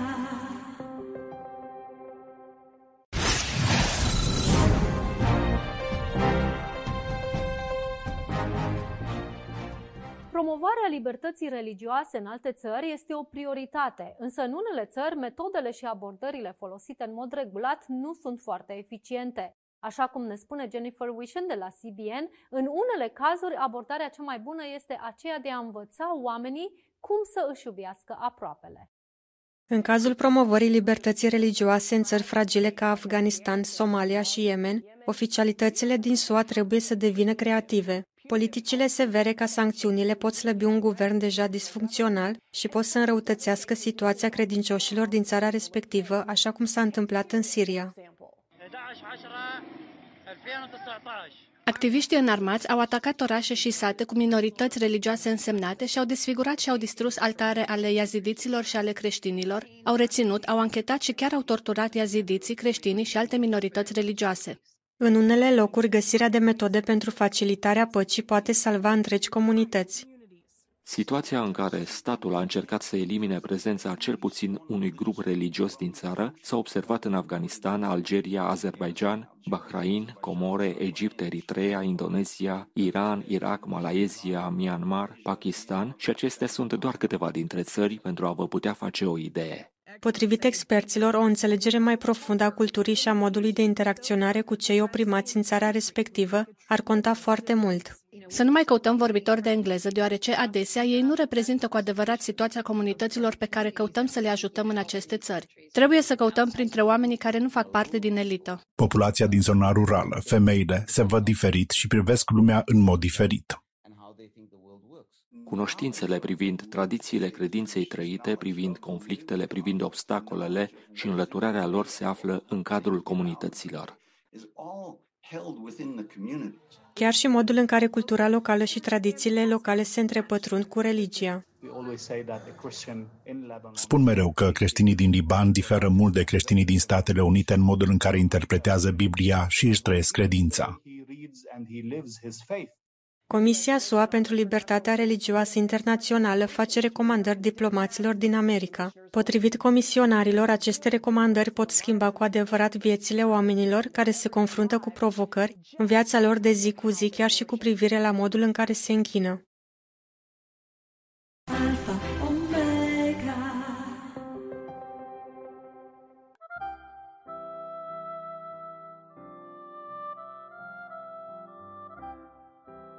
Gânduri pe portativ.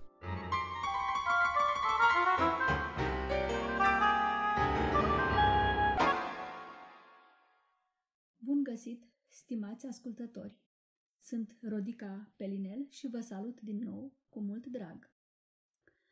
La ediția din acest număr al revistei, la rubrica Gânduri pe portativ, v-am pregătit o poezie scrisă și recitată de Traian Dors.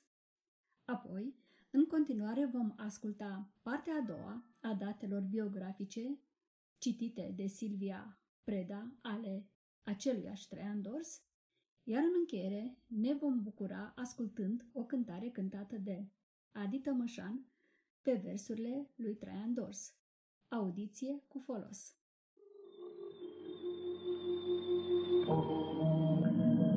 Mi-a devenit povară tot ce-am avut frumos, povară viața însăși cu care le-am dus toate, povară chiar iubirea, cel aur luminos. Și inima de acum să-l poarte nu mai poate. povară acest nume atât de cunoscut, prea îndrăgit de unii, ori prea ajuns o cară. Povară trupul acesta cândva așa plăcut și cântecul meu dulce mi-a devenit povară.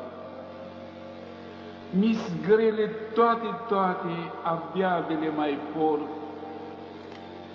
și numai conștiința mi-e singură ușoară tot trupul viu odată acum îmi pare mort și fiecare parte a lui mă înfioară. O, iamile pe toate, prea bunule Iisus, că toate îmi sunt povară și toate mă apasă.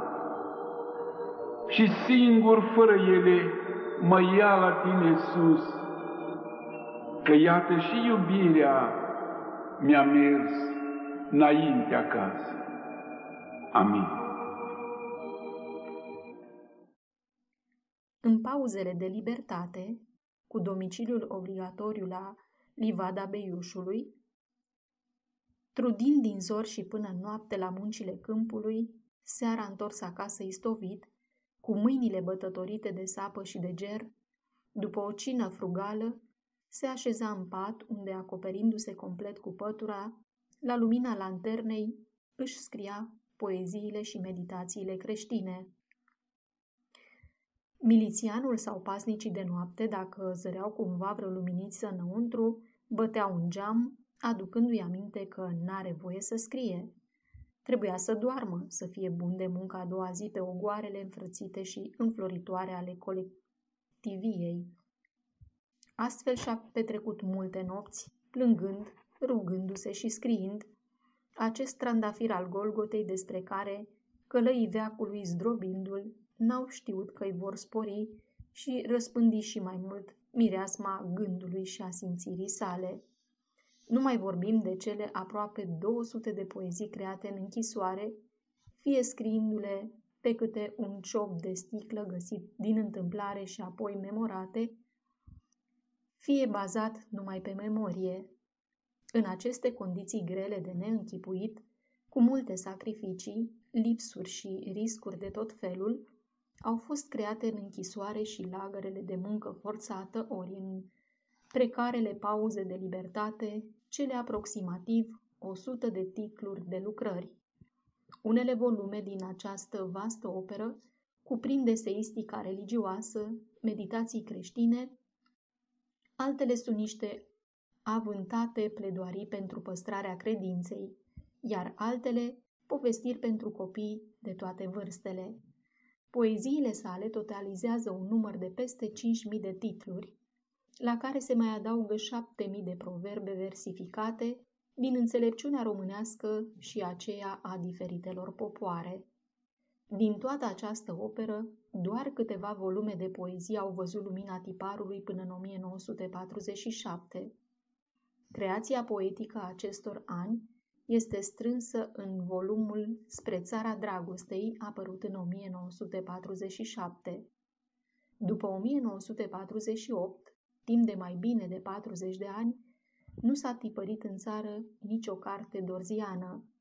În schimb, precum în Evul Mediu, a înflorit epoca tenace a copiștilor. Manuscrisele erau copiate cu mâna sau la mașina de scris, în clandestinitate sau în condiții de mare risc. Existența acestor acțiuni dovedește cât de mare era setea după literatura creștină în catacombele Estului. Tot atât de primejdioasă și ilegală era răspândirea operei prin benzi magnetice. Totuși, măcar o parte din opera poetică a lui Traian Dors a văzut lumina tiparului în străinătate prin bunăvoința și dragostea mai mult sau mai puțin dezinteresate ale unor credincioși neoprotestanți. Menționăm că acceptul pentru tipărirea acestor lucrări a fost dat de către autor numai după repetatele încercări de publicare eșuate în România. Tipărirea în afara țării a acestor cărți a atras mânia autorităților comuniste, care, în ciuda tuturor așteptărilor, tocmai într-o perioadă de o mai mare deschidere spre Occident prin relații economice și culturale, în 1982, L-au arestat pe poet și l-au condamnat la doi ani de închisoare pentru delictul de tipărire și răspândire de literatură interzisă. Probabil, trebuia ca jerfa să fie dusă până la desăvârșire. În urma intervenției publice din străinătate, a fost eliberat după câteva luni. Ajuns din nou în mijlocul fraților săi de credință, Eroul creștin își va continua lupta cu și mai multă dârzenie pentru apărarea adevărului și pentru recunoașterea mișcării oastei Domnului în adevărata ei lumină de către autoritățile de stat și de către pastorii și ierarhii de atunci ai Bisericii Ortodoxe. Tema majoră a creației dorziene o constituie Golgota, izvorul nețărmuritei și veșnicei iubiri și biruința învierii lui Isus cel răstignit. Pentru unii, poetul ar putea să pară o liră monocordă, Isus, Isus, Isus. Dar pe această liră, cântarea poetului ne face să simțim adâncimile inefabile ale credinței. Aceasta, pentru că în Isus, așa cum ne spune apostolul neamurilor, sunt ascunse toate visteriile înțelepciunii și ale cunoștinței. Coloseni 2, 2 și 3. Și de aici îndemnul așa apostol, iar peste toate acestea, îmbrăcați-vă în dragoste, care este legătura desăvârșirii. Coloseni 3 cu 14 Iar dacă Dumnezeu este iubire, atunci înțelegem de ce acest poet este un cântăreț înfocat al iubirii. Din acest ocean fără margini izvorăsc toate apele creației sale lirice. Realitățile vieții și ale istoriei devin pe harfa sa tot atâtea râuri care, transfigurate și primind aura veșniciei, se reîntorc tot în el, găsindu-și și împlinirea și desăvârșirea.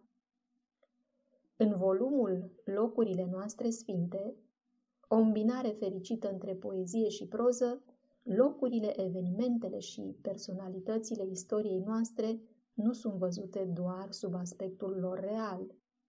Poetul scoate la lumină tocmai planul spiritual al acestora, făcându-ne să vedem partea lor nevăzută cu ochiul omenesc, dar care devin palpabile prin ochiul credinței.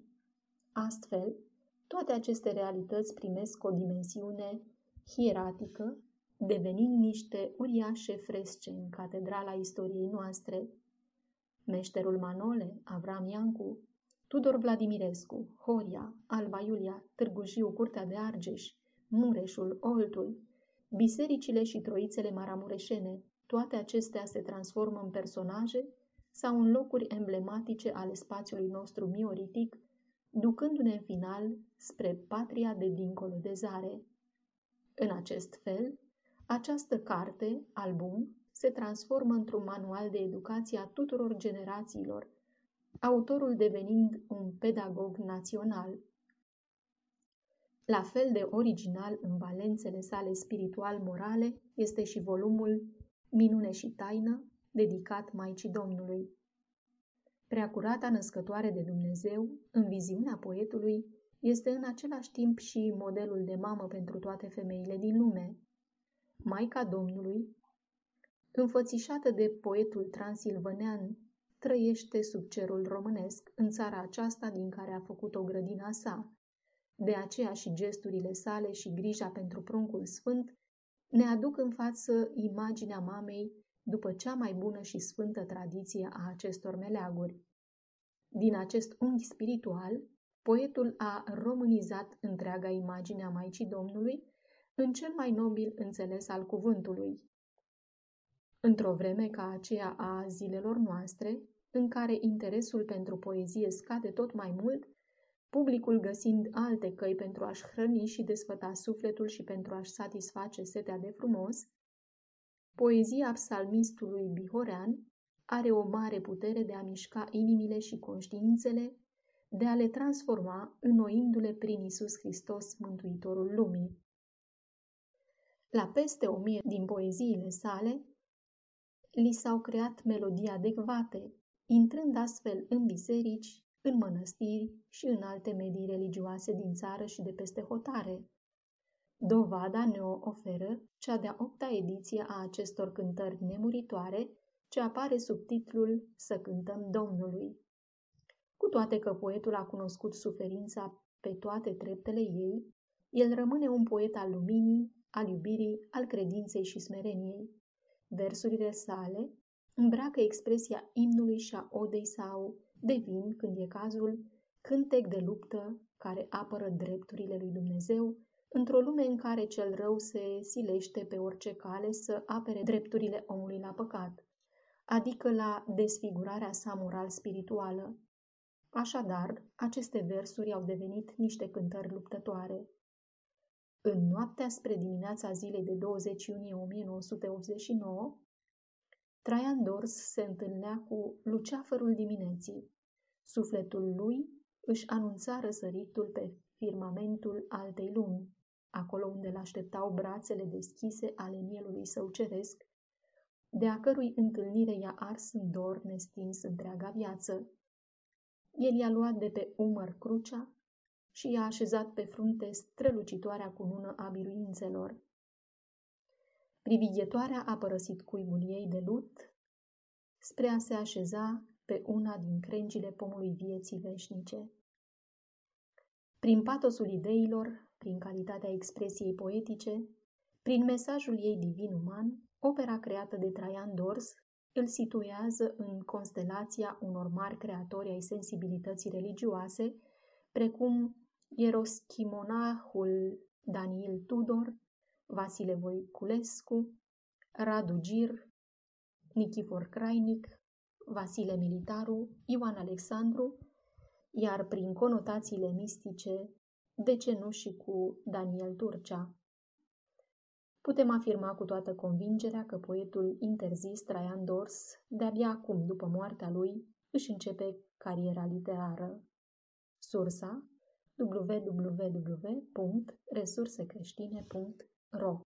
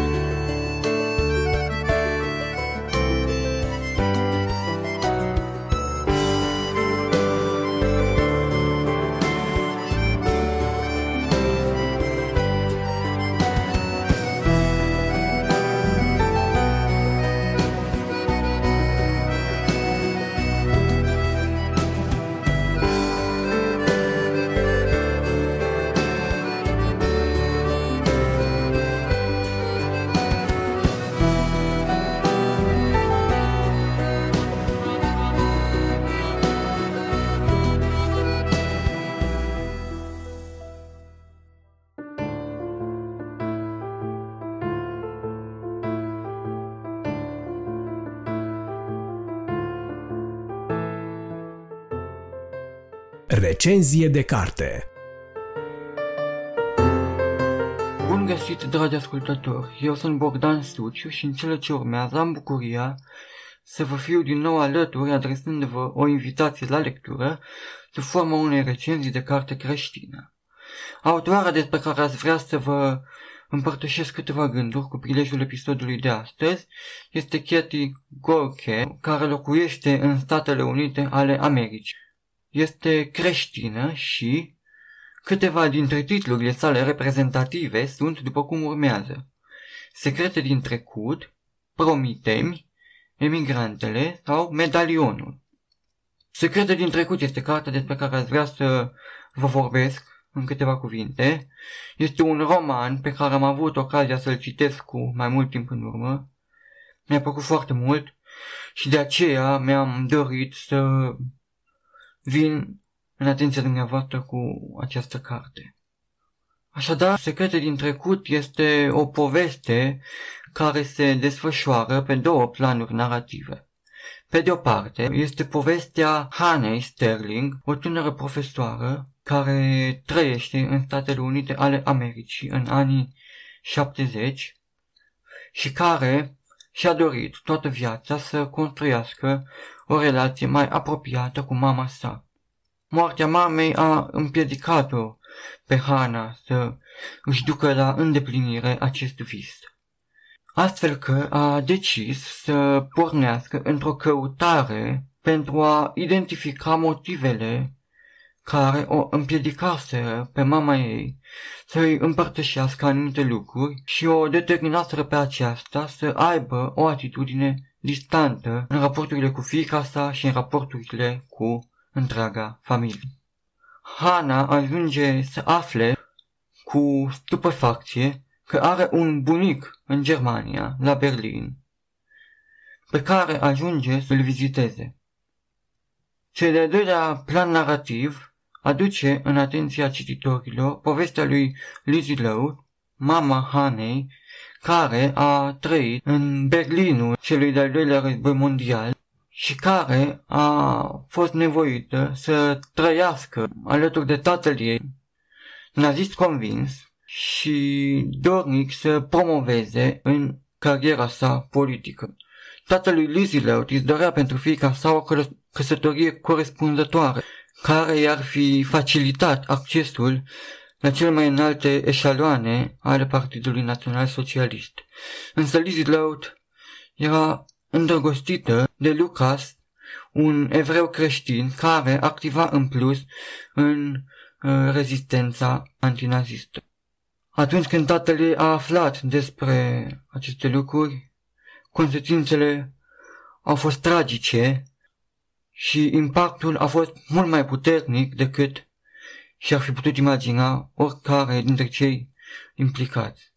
Impactul asupra generațiilor următoare.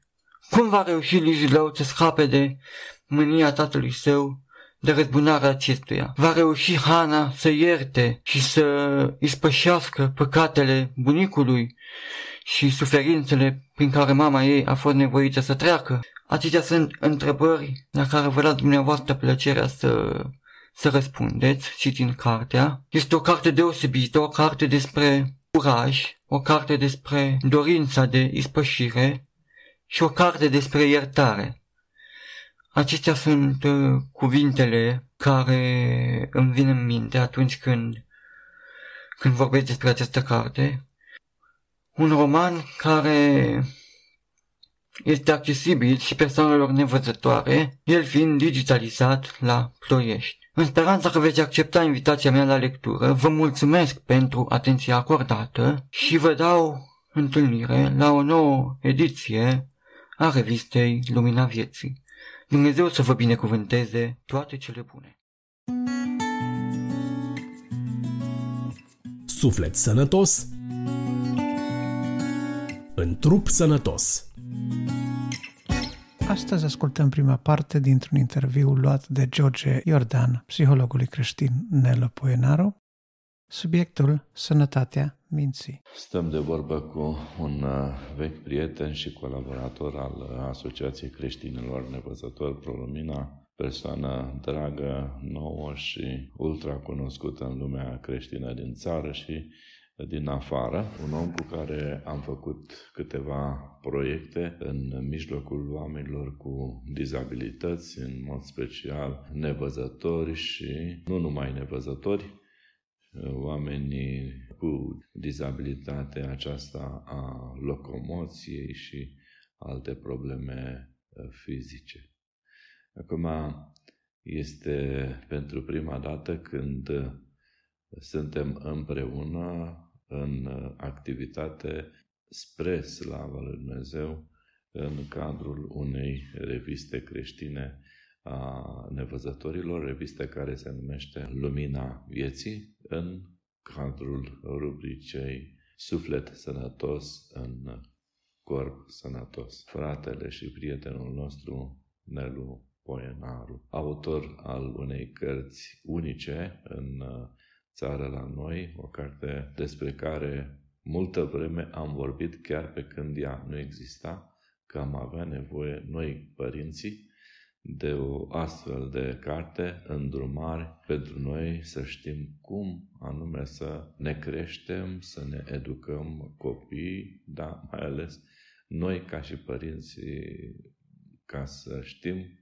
cum să întâmpinăm anumite probleme cu care ne confruntăm în vederea educației copiilor noștri. Așadar, frate Nelu, dacă v-ați gândit la o modalitate de a ridica spiritualitatea nevăzătorilor și a oamenilor în general care ascultă revista noastră. Vom uh, da probabil în mai multe ediții, în mai multe episoade ceea ce ne veți spune acum. Trebuie să mai spun că am avut câteva conferințe despre depresie, despre singurătate, despre respingere și Acum, ă, anunțați-ne despre ce ne veți spune în cadrul ediției noastre. Da, în primul rând, bună ziua, fiți binecuvântați de Domnul și dumneavoastră și toți care ne ascultă. M-am gândit la o temă care este foarte comună, o văd de o mare necesitate, nu numai pentru persoanele, așa cum spune, speciale, cu nevoi speciale, probabil pentru dumneavoastră și mai mult, dar este o problemă de ordin general. Uh, sigur, și din perspectiva seculară, să mă acces și focalizez foarte mult pe ceea ce ne spune Scriptura, așa nume despre viața de echilibru, care mi se pare extrem de important, are mai multe aspecte, dar aș vrea ca în ceea ce urmează să vorbim de echilibru spiritual și echilibru psihic, deoarece sunt foarte uh, legate una de cealaltă, una determină pe cealaltă. Și dacă mi se permite porneze la un text biblic, totdeauna am uh, ideea aceasta, să am un suport biblic în ceea ce spun și, sigur, uh, lucrând la această temă, am căutat mai multe versete Scripturi. M-am dus uh, la un text în Vechiul Testament, un Nou Testament, care ne vorbește foarte mult de faptul că Dumnezeu este foarte interesat de acest aspect de faptul că Dumnezeu dorește echilibrul nostru și spiritual și psihic și de ce nu să spunem pe șleau, să avem o minte sănătoasă. Și Dumnezeu din vechime, poporul său ales, poporul Israel, bineînțeles aplicabil și pentru noi, spunea în uh, cartea a cincea lui Moise Deuteronom, la capitolul 28, versetul 15, citesc, uh, Dumnezeu atenționează și spune poporului care sunt avantajele și binecuvântarea ascultării de Domnul. Și atunci ce spune la acest verset 15, dacă nu vei asculta de glasul Domnului Dumnezeului tău, dacă nu vei păzi și nu vei împlini toate poruncile și legile cuvântului, deci cuvântul Domnului, pe care ți-l dau astăzi, uh, arată multe lucruri se va întâmpla, printre care apare și acest aspect la versetul 28. Domnul spune, El te va el te va lovi, așa spune textul biblic și chiar vreau să menționez că de fapt când apare aceste aspecte, la cei mai mulți pare că este o pedeapsă a lui Dumnezeu, să cred că mai degrabă sunt consecințele și Domnul o pune aici ca o consecință, dar citesc exact așa cum spune Scriptura și iată ce spune Domnul la acest verset, Domnul te va lovi cu nebunie, cu rătăcirea minții. Apoi, în continuare, la versetul 58, deci merg peste câteva versete. Dacă nu te vei teme de acest nume, slăvi și fricoșat, adică de Domnul Dumnezeul tău, Uitați ce important e versetul 65. Nu vei fi liniștit și nu vei avea un de odihnă pentru talva picioarelor tale. Domnul îți va face inima fricoasă, ochii lencezi și sufletul îndurat și așa mai departe. Deci, iată care sunt consecințele neascultării de cuvântul Domnului. Îmi place să pun în antiteză ceea ce spune Noul Testament și așa cum am eu expresia și mulți m-au auzit și în aceste zile spunând că trăim această vreme a, a mare resetări. Eu merg pe ideea că și mintea noastră trebuie resetată. Și de ce nu? Cred că viața unui creștin este, uh, sau unui pocăit, dacă vreți, în limbajul nostru, este metanoia, schimbarea gândirii, eu spun resetarea, renoirea gândirii. Și în acest sens, Pavel, la Epistola Efesen, la capitolul 4, de la versetul 16 până undeva la 24, el ne scrie cum ar trebui să arate un creștinism echilibrat. Și foarte interesant, pleacă și de la această idee. Și acum nu numai la faptul că e vorba de un creștin, de un creștin echilibrat, ci el merge pe funcționarea trupului lui Hristos, biserica sa, ca un organism viu și fiecare mădular în parte. Și Pavel spune acolo că noi creștini, Biserica lui Hristos, trebuie să fie total diferită de păgâni și mi se pare interesant că pleacă de la ideea de gândire. Pentru că noi, de regulă, atunci când ne gândim la o viață de pocăit, cum spune, sau de creștin, noi încercăm să ne legăm uh, cu schimbarea din exterior spre interior. Îmi place că Duhul Sfânt prin uh, pana Apostolului Pavel scrie acolo ceva foarte interesant, că e tocmai invers. El pleacă, poate nici nu ne-am gândit de la gândirea noastră. Și Pavel spune, acolo nu este opțiune, dacă vreau sau nu, nu mai trăiți cum trăiți păgânii, parcă este și o poruncă chiar, să nu mai trăiți ca păgânii în deșertăciunea gândirilor lor. Și atât că aici dă două aspecte, Pavel, două lucruri distincte pentru modul păgânesc de viață. Unu, zice să nu mai trăiți în deșertăciunea gândurilor. Și foarte interesant că Pavel merge la ideea având mintea întunecată, deci gânduri de șarte întunecă mintea, și apoi partea a doua a același verset spune sunt străini de viața lui Dumnezeu. Și continuă datorită neștiinței. Uh, acest caz, acest lucru duce la împietrirea inimilor. Deci, dacă vorbim de echilibru sau uh, dacă mergem pe textele citite, lipsă de echilibru opus, și tocmai asta am vrut să vă puțin și în uh, dexul românesc, ce este un echilibru. Cel mai simplu merg de la ce înseamnă să-ți pierzi echilibru, a fi pe punctul de a cădea, de a te prăbuși. Și asistăm actualmente la o lume care, din punct de vedere psihic, se pare că merge spre un colaps, așa cum zic eu, și uitați-vă și tot ce se întâmplă, mai ales, cred că sunteți de acord să spun această chestie interesantă legată de, de pandemia aceasta care de aproximativ 2 ani de zile frământă toată lumea. Îmi aduc aminte o discuție care urmăream la un telejurnal, undeva două asistente li se luase un interviu și printre altele plângeau drăguțele și spuneau, Doamne, pe noi nu ne omoară și nu ne spere pandemia, spuneau dumnealor, ci sistemul și uh, suntem afectați uh, psihic și ne simțim că deja clacăm și așa mai departe. Deja dacă vrem, nu vrem, suntem afectați în vremile actuale și cred că este foarte binevenită și această temă care ne va ajuta am vrut să văd puțin cum se vede de lumea noastră seculară, ce spun psihologii vremurilor, cei care se ocupă de aceste aspecte, psihoterapii, scuzați, psihoterapeuții seculari. Și merg pe această idee că trebuie să lupți să-ți păstrezi un echilibru psihic și îi spuneau că aceasta formează starea de bine, de fapt, când vorbim de echilibru. Și îi spuneau așa, și citez, sunt alcătuite din plăcerile, rituale de zi cu zi și îi spun în continuare pentru a fi echilibrat. E nevoie să funcționăm la cel puțin uh, cinci, aceasta era ideea lor, la cel puțin cinci nivele, să spun așa. Mergeau pe ideea aceasta a, a modul în care ne raportăm la câteva medii, de exemplu, la modul cum ne raportăm la mediul care ne înconjoară, cum ne raportăm la noi înșine Și vedeau ca lucruri foarte importante acest lucru, să mai vedeți cum ne conectăm.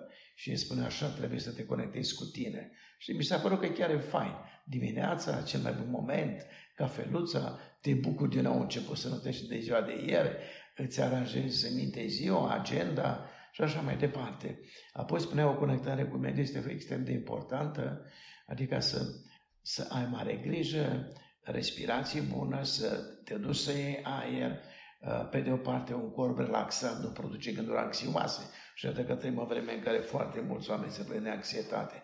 Și spunea pe de altă parte, expunerea la lumină stimulează producerea serotoninei, cine nu știe, hormonii fericirii. Deci, atât conectarea cu tine, conectarea cu mediul, conectarea cu ceilalți, socializarea. În fiecare zi spuneau aceștia, în fiecare săptămână să te întâlnești cu oameni, să te întâlnești cu ei, să împărtășești anumite lucruri. Apoi conectarea cu sentimentele tale. Redau ce spuneau aceștia, având nevoie de relații pozitive, de oameni care ne sunt dragi. Și în final spuneai conectarea, conectați-vă cu simțurile, este important să-ți faci timp, să te bucuri de ceea ce guști, miroși, vezi, auzi, atingi. Și iată care a fost concluzia generală. Creierul are nevoie să fie stimulat pentru a aduce senzații în restul corpului. Mi s-a părut uh, bunișoară, să zic așa, dar am vrut să văd, mai interesant, care e definiția pe care o dă uh, Organizația Mondială a Sănătății uh, referitor la echilibru. Ei, dragilor, mi-a plăcut enorm. Ei spun așa, sănătatea presupune mai mult decât absența bolii. Deci nu neapărat dacă ai o boală sau nu ai boală înseamnă că îți sănătate. Ei spun așa, sănătatea înseamnă nu numai un corp sănătos, ci și mai mult decât absența bolii. Sănătatea înseamnă să ai relații de calitate și, nu mai puțin important, o viață plină de sens, stare de mulțumire. Ei, asta mi-a plăcut mie foarte mult mă rog, ca și creștin și nu numai neapărat, să ai o stare de mulțumire, să ai o stare de pace, liniște sufletească, prezentarea unui stil de viață sănătos. Și m-am uitat uh, în Biblie să văd care e conexiunea, uh, ce ne asigură de fapt aceste lucruri. Mulțumirea, pace, liniște sufletească, înțelegeți, stilul de viață sănătos. Și atunci, Domnule, am adăugat uh, acest aspect avându-L pe Dumnezeu, Creatorul, în centru. Și apoi tot Dumnezeu spuneau că sănătatea în sens holistic implică starea de liniște, de armonie. Wow, ce mi-a plăcut asta! Și asta înseamnă armonie, duh, suflet și trup. Și imediat m-am dus cu gândul la ceea ce Apostolul Pavel scria creștinul din Tesalonic și bineînțeles și pentru noi. Și Duhul vostru și sufletul vostru și trupul vostru să fie păstrate întregi.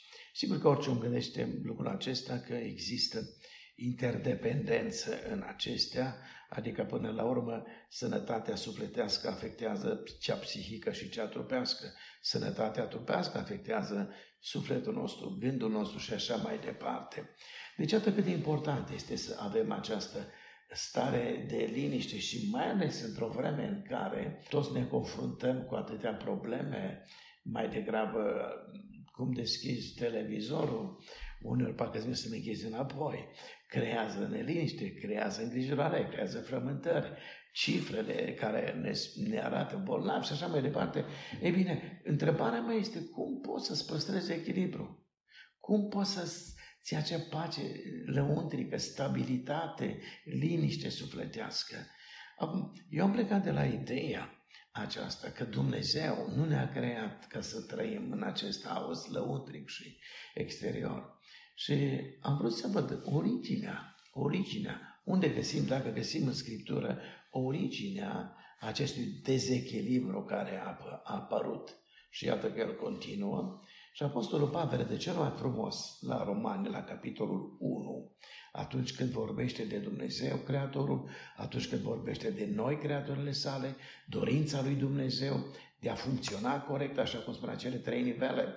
Și Pavel, la versetul 20, spune așa, ă, ca să-l dovedească că Dumnezeu există, spune însușirile nevăzutele lui. Primul aspect, apoi puterea lui veșnică, Dumnezeirea lui, zice Pavel, se vede lămurit de la facerea lumii când ești cu băgare de seamă la ele în lucrurile făcute de el, așa că nu se pot dezvinovăți. Și acum, vedeți, asta a fost pentru mine foarte interesant ce spune Apostolul Pavel. Nu este chestia că lumea nu l-ar fi cunoscut pe Dumnezeu sau într-o anumită măsură, într-un anumit procent, nu-l cunoaște. Cred că îl cunoaște, unii mai mult, alții mai puțin. Însă Pavel spune asta, foarte important să reținem cu toții. Zice, măcar, sau fiindcă, măcar că au cunoscut pe Dumnezeu, sunt două aspecte pe care omenirea și până în zilele noastre și pot fi creștini, care măcar că îl cunosc pe Dumnezeu, nu-l proslăvesc pe Dumnezeu. Spune, nu l-au proslăvit pe Dumnezeu și al doilea nici nu i-au mulțumit. Iată ce spuneam puțin mai înainte, că starea de echilibru e aceea stare de mulțumire, de pace.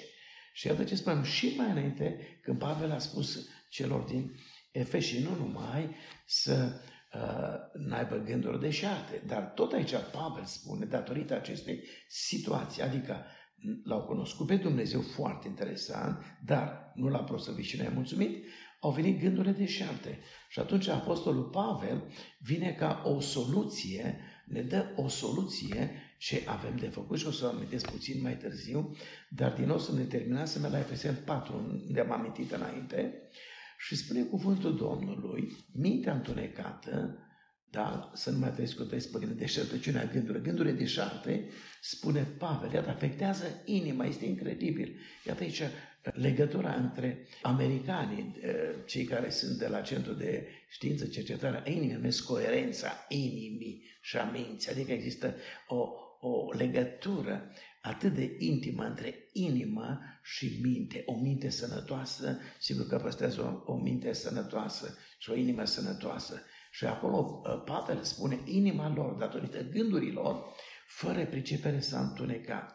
Și iată, conexiunea cu versetul 21 din Roman 1, s-au fălit că sunt înțelepți și au înnebunit. Dacă mi se permite expresia, alienarea. Astăzi chiar medita în acest aspect. Avem cel mai concludent exemplu în Vechiul Testament și trămâi o lume din punct de vedere spiritual și modul lor de gândire. Alienarea aceasta o putem vedea, dar haideți să ne gândim la Nebucadnețar.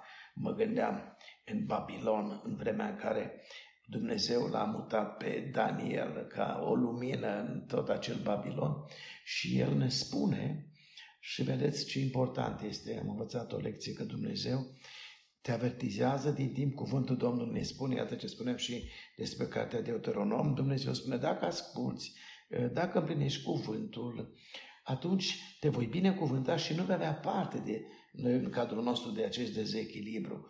Probabil că cei care ne ascultă cunosc Scriptura. Este foarte interesant să remarcăm că atunci când Dumnezeu trimite pe Daniel la reparatul Nebucadnețar, vine cu expresia atât de frumoasă și spune, împărate, știți situația, când și-a făcut templu, s-a urcat pe templu, Babilon și s-a fălit, se vedea un Dumnezeu în tot Babilonul și de ce nu oamenii se închinau înainte de ca la un Dumnezeu, dar Nebucanețar spune așa, împărate, placă sfatul meu, foarte frumos, pune capăt păcatelor tale, ți se va prelungi și fericirea ta. Și bineînțeles și Domnul lui, dar ceea ce știm, nu a pus nici capăt păcatelor și în visul pe care l-a avut, iată Dumnezeu și prin vis l-a căutat să înștiințeze pe Nebucadnețar, nimeni, nici o, nici înțelepții de atunci nu i-a putut tălmăci visul, doar Dumnezeu prin Daniel și tot spre binele lui Nebucadnețar. Dar el nu l-a ascultat pe Daniel, nu i-a ascultat sfatul, a continuat și știm că chiar în noaptea aceea i s-a luat împărăția și foarte ciudat ce spune Scriptura, după ce a trăit acum până la, la regnul acesta animal, cred că vă aduceți aminte, șapte ani de zile Uh, să trăiești în mijlocul animalelor este incredibil. Totdeauna m-am gândit la acest aspect foarte important, ce mare Dumnezeu fi și atât că Dumnezeu poate face lucruri formidabil. Un om care șapte ani de zile trăiește în această nebunie și a minții și s-a coborât până acolo, spune cuvântul și asta e foarte frumos, că el declară aceasta, e un nebucadnețar ce frumos declară aceasta când a venit mintea la cap. Deci observați exact ce spuneam. Atunci l-am înălțat pe Dumnezeu, l-am proslăvit pe Dumnezeu și cuvântul Domnului ne spune, iată, un om vindecat de această alienare, de această boală mentală după șapte ani de zile. Și tocmai asta e motivul care m-a determinat să cred că atunci când ai și îți păstrezi, îl păstrezi pe Dumnezeu în mintea ta, în gândirea ta, în inima ta, iată aici coerența aceasta, o minte sănătoasă îți dă o inimă sănătoasă, în acel moment, ne spune cuvântul Domnului, mintea lui s-a făcut sănătoasă. Acum, știți, mă gândesc așa că aș vrea să înțelegem ce ne ajută să păstrăm mintea sănătoasă, care ar fi, să spun așa, criteriile. Și sigur am alergat la cuvântul Domnului, că îmi place foarte mult aceasta și iată că vin și oamenii înțelepți din vremea noastră, ne spun tot într-acolo, ne dau dreptate. M-am dus la Solomon, cel mai înțelept om, el în cartea Proverbele la 8, 8 cu 11, îmi place acest verset, îl iubesc, e unul din versetele plăcute mie. Înțelepciunea prețuiește mai mult decât mărgăritarele și niciun lucru de preț nu se poate asemui cu înțelepciunea. Și acum vedeți, întrebarea este unde locuiește înțelepciunea? Și Dumnezeu, bineînțeles, Hristos, care este făcut înțelepciune, spune, eu înțelepciunea am ca locuință mintea. Ce frumos! Deci mintea în Proverbele 8, 12 și pot născoci cele mai chipzuite planuri. Cine s-ar gândi oare că toate planurile care sunt făcute de oameni e datorită faptului că avem un Dumnezeu înțelept și în această înțelepciune, de fapt, citești foarte clar că noi, așa cum se numea Pavel, celor din Atena și corintenilor, mai ales celor din Atena, că ne tragem din neam de Dumnezeu. Iată, înțelepciunea omului dovedește lucrul acesta. Dar acum am gândit care sunt aspectele, cum putem cunoaște criteriile. Am găsit și ceea ce spun unii oameni și în studiile pe care le-am făcut, că ar fi, bine, pot fi mai multe, dar vă dau doar șase.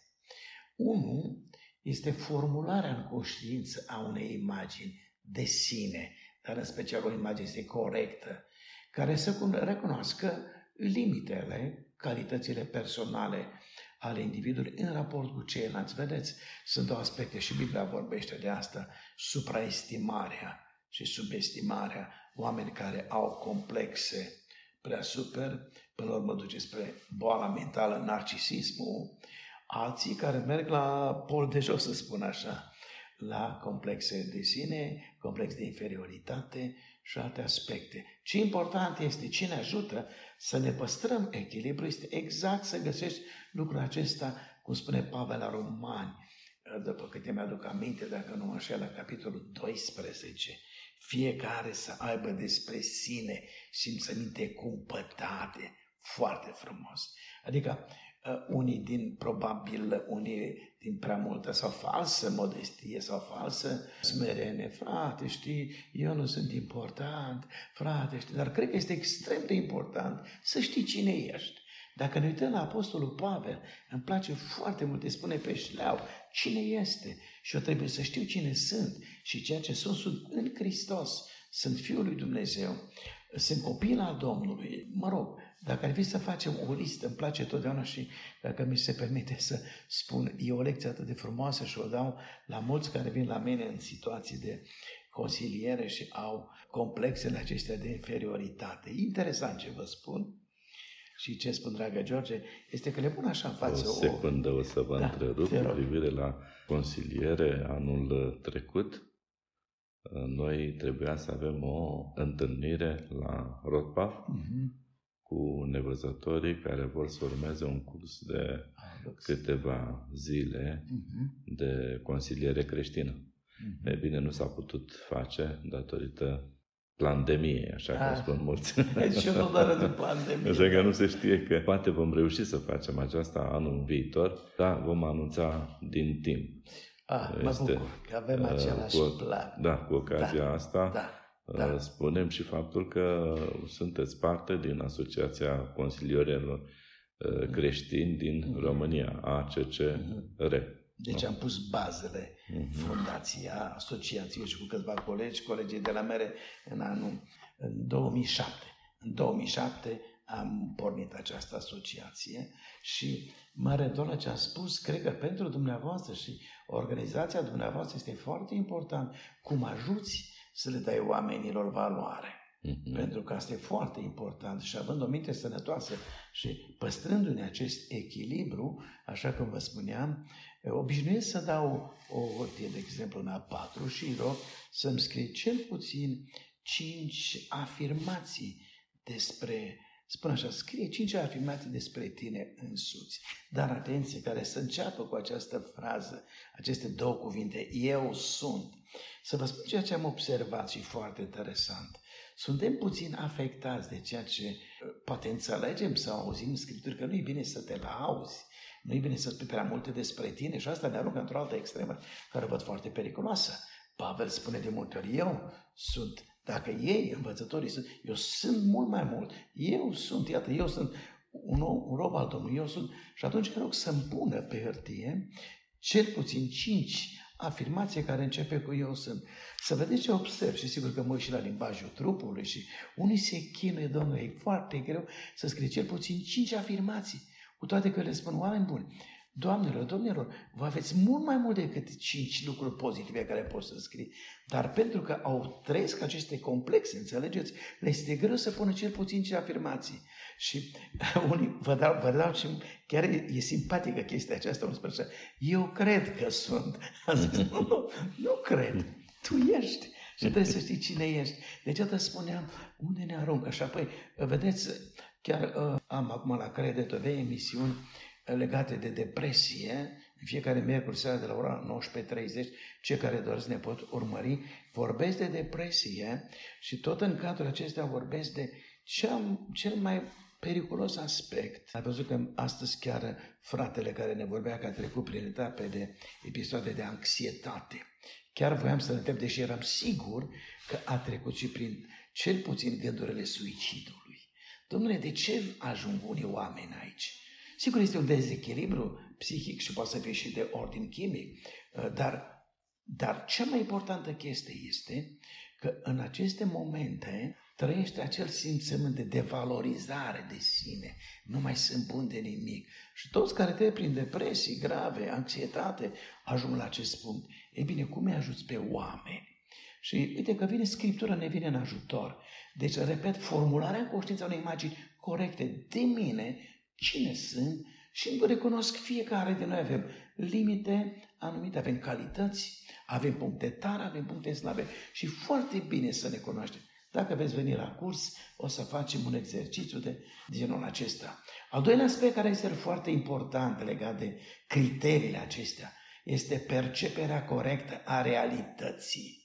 Și atenție la ceea ce urmează să mă exprim, fără deformare prin nevoi și dorințe personale. Da? Înțelegere pentru trebuințele personale, nevoi spirituale, nevoi fizice. Deci să percepem corect realitatea. Uite, de multe ori rămân uimit așa, nu în sensul plăcut, chiar și în realitatea cu la viața creștină. Noi nu avem o percepere corectă. Și dacă ne uităm, avem același Hristos, același Mântuitor, dar fiecare vorbește din perspectiva lui, care este perceperea lui uh, cu privire la Dumnezeu. Mi-a plăcut foarte mult și Astăzi Peter așa a fost pe aceeași linie cu mine. Vedeți, am fost învățați poate cândva că Dumnezeu este un Dumnezeu sever, Dumnezeu este unul care stă în spatele nostru, cum spuneam unii oameni mari ai lui Dumnezeu, că așa credea și el, Dumnezeu în spatele păcătosului și în momentul în care ai călcat greșit sau ai păcătuit, e ca și cu un par din ăla și te lovește și te-a lovit să te învețe în minte. Mi-aduc aminte, acesta era unul din mari evangeliști Spurgeon. El a predicat o săptămână întreagă din Ioan 3,16 dragostea lui Dumnezeu. Și celălalt misionar care l-a ascultat a zis, Domne, incredibil, să vorbești o săptămână întreagă numai de dragostea lui Dumnezeu.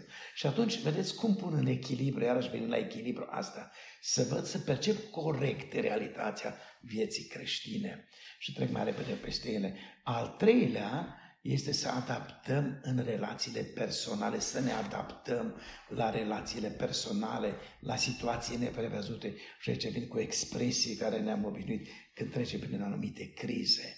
Că de fapt ce vreau să spun, iată cât de echilibru ne trebuie. Poșta redacției Așadar, iată, ne ajuns și la finalul acestui număr, dragi ascultători. Vă suntem încă dată recunoscători că ați avut răbdare să rămâneți cu noi până la sfârșit. Înainte de a încheia, vrem să vă aducem la cunoștință că ne puteți contacta când doriți noastră prin e-mail la adresa lumina vieții arondprolumina.ro și totodată puteți suna la numărul de telefon care se găsește afișat în rubrica de contact de pe site-ul nostru www.prolumina.ro și veți putea face lucrul acesta dacă doriți să vă exprimați opinia, părerea, mulțumirile sau chiar nemulțumirile, observațiile legate de conținutul acestei reviste sau dacă doriți informații suplimentare de asemenea, puteți fie să ne scrieți e-mail, fie să ne telefonați și vom fi bucuroși să vă ascultăm. În cazul în care doriți să colaborați cu ProLumina la realizarea acestei reviste, de asemenea vă suntem uh, recunoscători și dacă vom considera că materialul sau conținutul pe care vreți să-l propuneți este potrivit pentru revistă, vă vom menționa, vom publica la momentul uh, potrivit acel material, bineînțeles nu înainte de a anunța alăturarea noastră la colectivul redacțional. Reamintim că la cerere putem trimite o copie a revistei pe CD pentru cei care nu au nicio altă formă de acces la internetul pentru a asculta revista Lumina Vieții sub formă de podcast. De asemenea, țin să amintesc că Lumina Vieții se poate găsi în orice aplicație de podcast de pe telefonul dumneavoastră, fie pe Android, fie pe iPhone, iPad. De asemenea, dacă nu aveți o aplicație de ascultare a podcastului pe telefonul dumneavoastră, puteți asculta de asemenea înregistrarea audio direct pe website-ul nostru www.prolumina.ro Înainte de a încheia, vrem să facem un apel pentru sprijinul dumneavoastră în rugăciune pentru că avem nevoie de rugăciune pentru a continua această lucrare minunată a revistei. Iar dacă doriți să, să sprijiniți și financiar asociația, de asemenea pe website, la pagina donații, veți găsi informațiile necesare pentru a face acest lucru. În speranța că v-am putut fi de folos și că ați petrecut un timp folositor, sufletului, un timp uh, binefăcător pentru dumneavoastră, în speranța că Dumnezeu v-a atins prin mesajele promovate în această revistă. Vă dorim în continuare multă sănătate, toate cele bune și să ne reauzim cu drag luna viitoare, dacă va voi Dumnezeu.